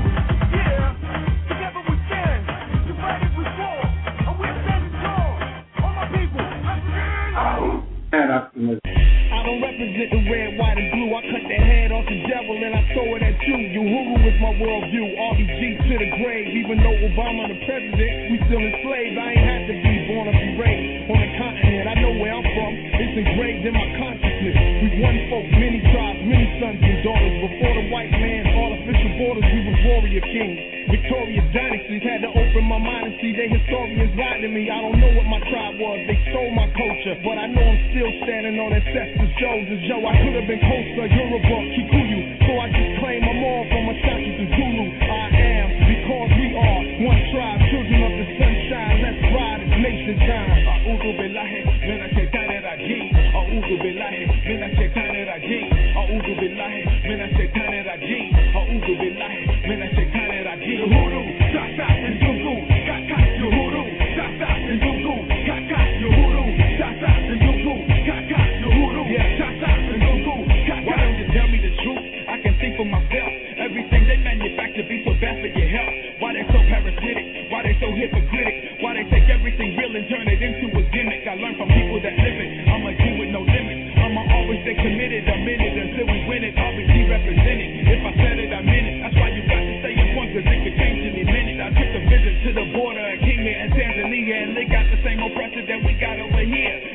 a revolution, everybody get down. Cause when I look around, the majority is brown, so we may as well link it up.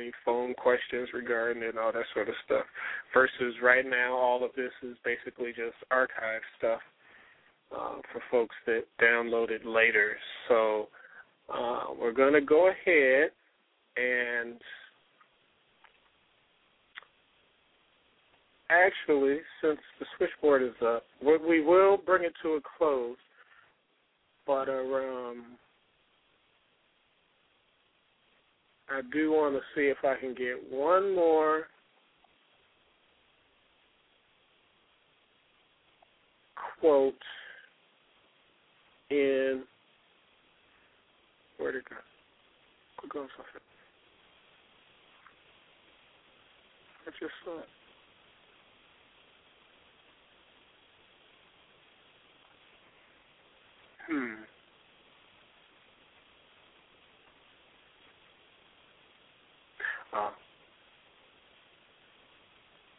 No.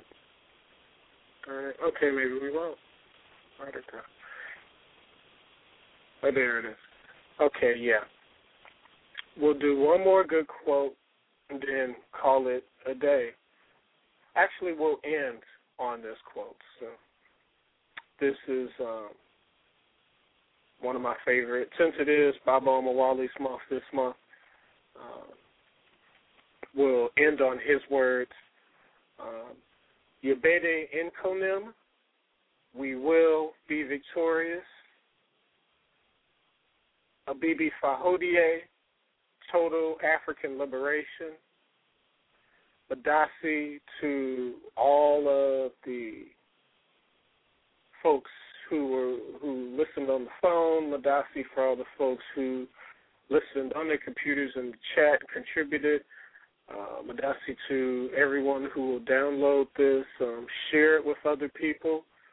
Uh, of course, share it with folks of the choir, if you will, but also share this type of information with folks on the fence. Uh, you you can get my archives here, you know, with the expanded version I just started a few weeks ago. But if you want um, the majority of my shows, all my shows actually, when we just had an hour and then we when we were reduced to 30 minutes, um, blogtalkradio.com slash Kamau, K-A-M-A-U 301. That's where you get all of the shows that I've done in the past, um, earlier in the year and last year. Militant integrationism, exposing the fallacy. That, uh, militant integration is one of them. Um, exposing the fallacy of the African origins of Christianity. That's another series. Um, Are we wasting our time with mass organizing? That was another one, another series. Um, How to make a Negro Christian, talking about my book. Uh, whole whole bunch of good stuff is over there as well. So blogtalkradio.com slash Kamau K A M A U three zero one. And then, you know, over here now under the Black Power Network, um, putting together some archives, um, research, looking at um, different reviews of the Malcolm X book that just came out, and then now we have this ongoing identity confusion series. So um, again, definitely download stuff, send them as podcasts to folks who think like us, but then also um, get them to folks that are on the fence. Those who you know who are stuck in the American thing, stuck in the Christian thing, Muslim thing, more thing, whatever, with no hope of getting out and leaving it. Let them go down. I'm I'm getting to the point. Let them go down with the ship. We need to get the folks, just like Jaja said, who are just like excuse me, just like Taj said, who are more on the fence, folks who want the information, just haven't heard this type of stuff before. Put this stuff in their hands, and, and those folks are actually more in the majority. Those who are vehemently and adamantly against Africa and African information and adamantly against African people getting together and doing stuff, they are in the minority. They just talk real loud. but but those are not the majority of the folks.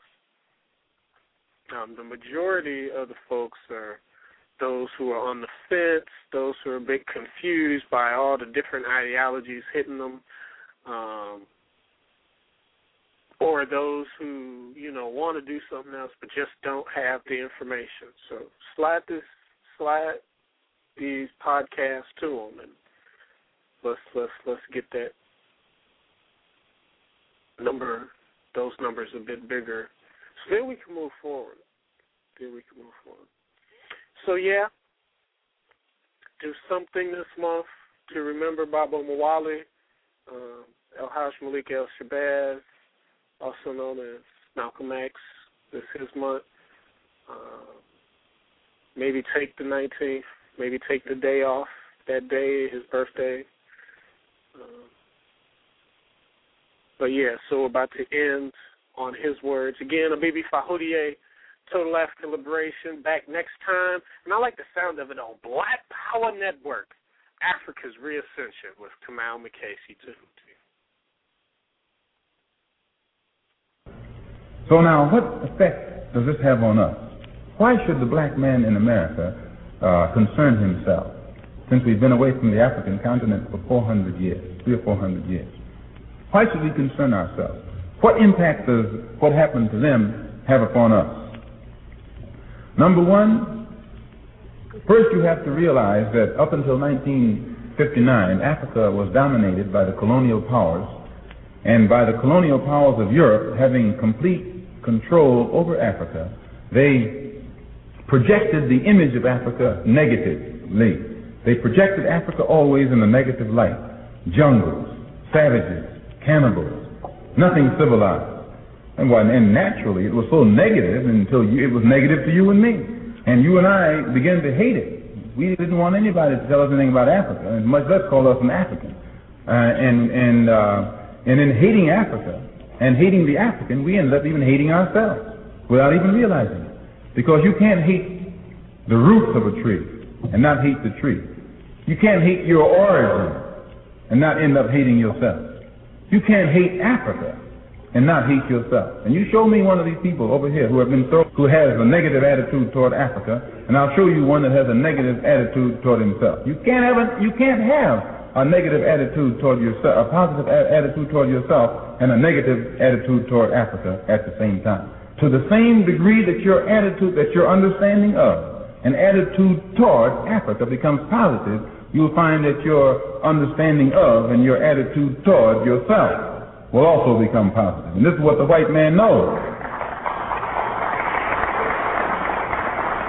So they very skillfully uh, made you and me hate our African identity, our African uh, characteristics. And you know yourself that we have been a people who hated our African characteristics. We hated our hair. We hated the shape of our nose. We wanted one of those long dog-like noses, you know. Yeah, uh, we hated the color of our skin, hated the blood of Africa that was in our veins, and in hating our features and our skin and our blood, why we had to end up hating ourselves. And we hated ourselves. Our color became to us a chain. We felt that it was holding us back. Our color came to us, became to us like a prison, which we felt was keeping us confined, not letting us go this way or that way.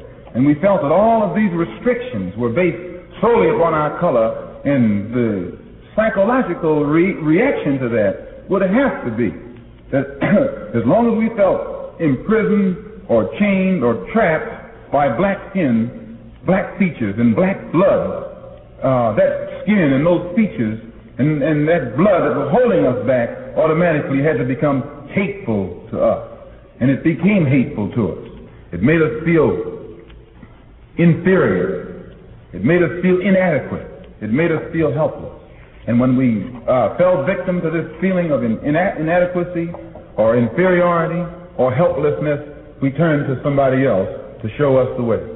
We didn't have confidence in another black man to show us the way or black people to show us the way. In those days, we didn't. We didn't think a black man could do anything but play some horn, you know, some sound, and make you happy with some songs, and in that way. We, but when in serious things, where our food, clothing, and shelter was concerned, and our education was concerned, we turned to the man. We never thought in terms of bringing these things into existence for ourselves. We never thought in terms of doing things for ourselves because we felt helpless. And what made us feel helpless was our hatred for ourselves. And our hate from, hatred for ourselves stemmed from our hatred of things African. Peace and a BB war, a BB Fahudiyat. See everyone next week.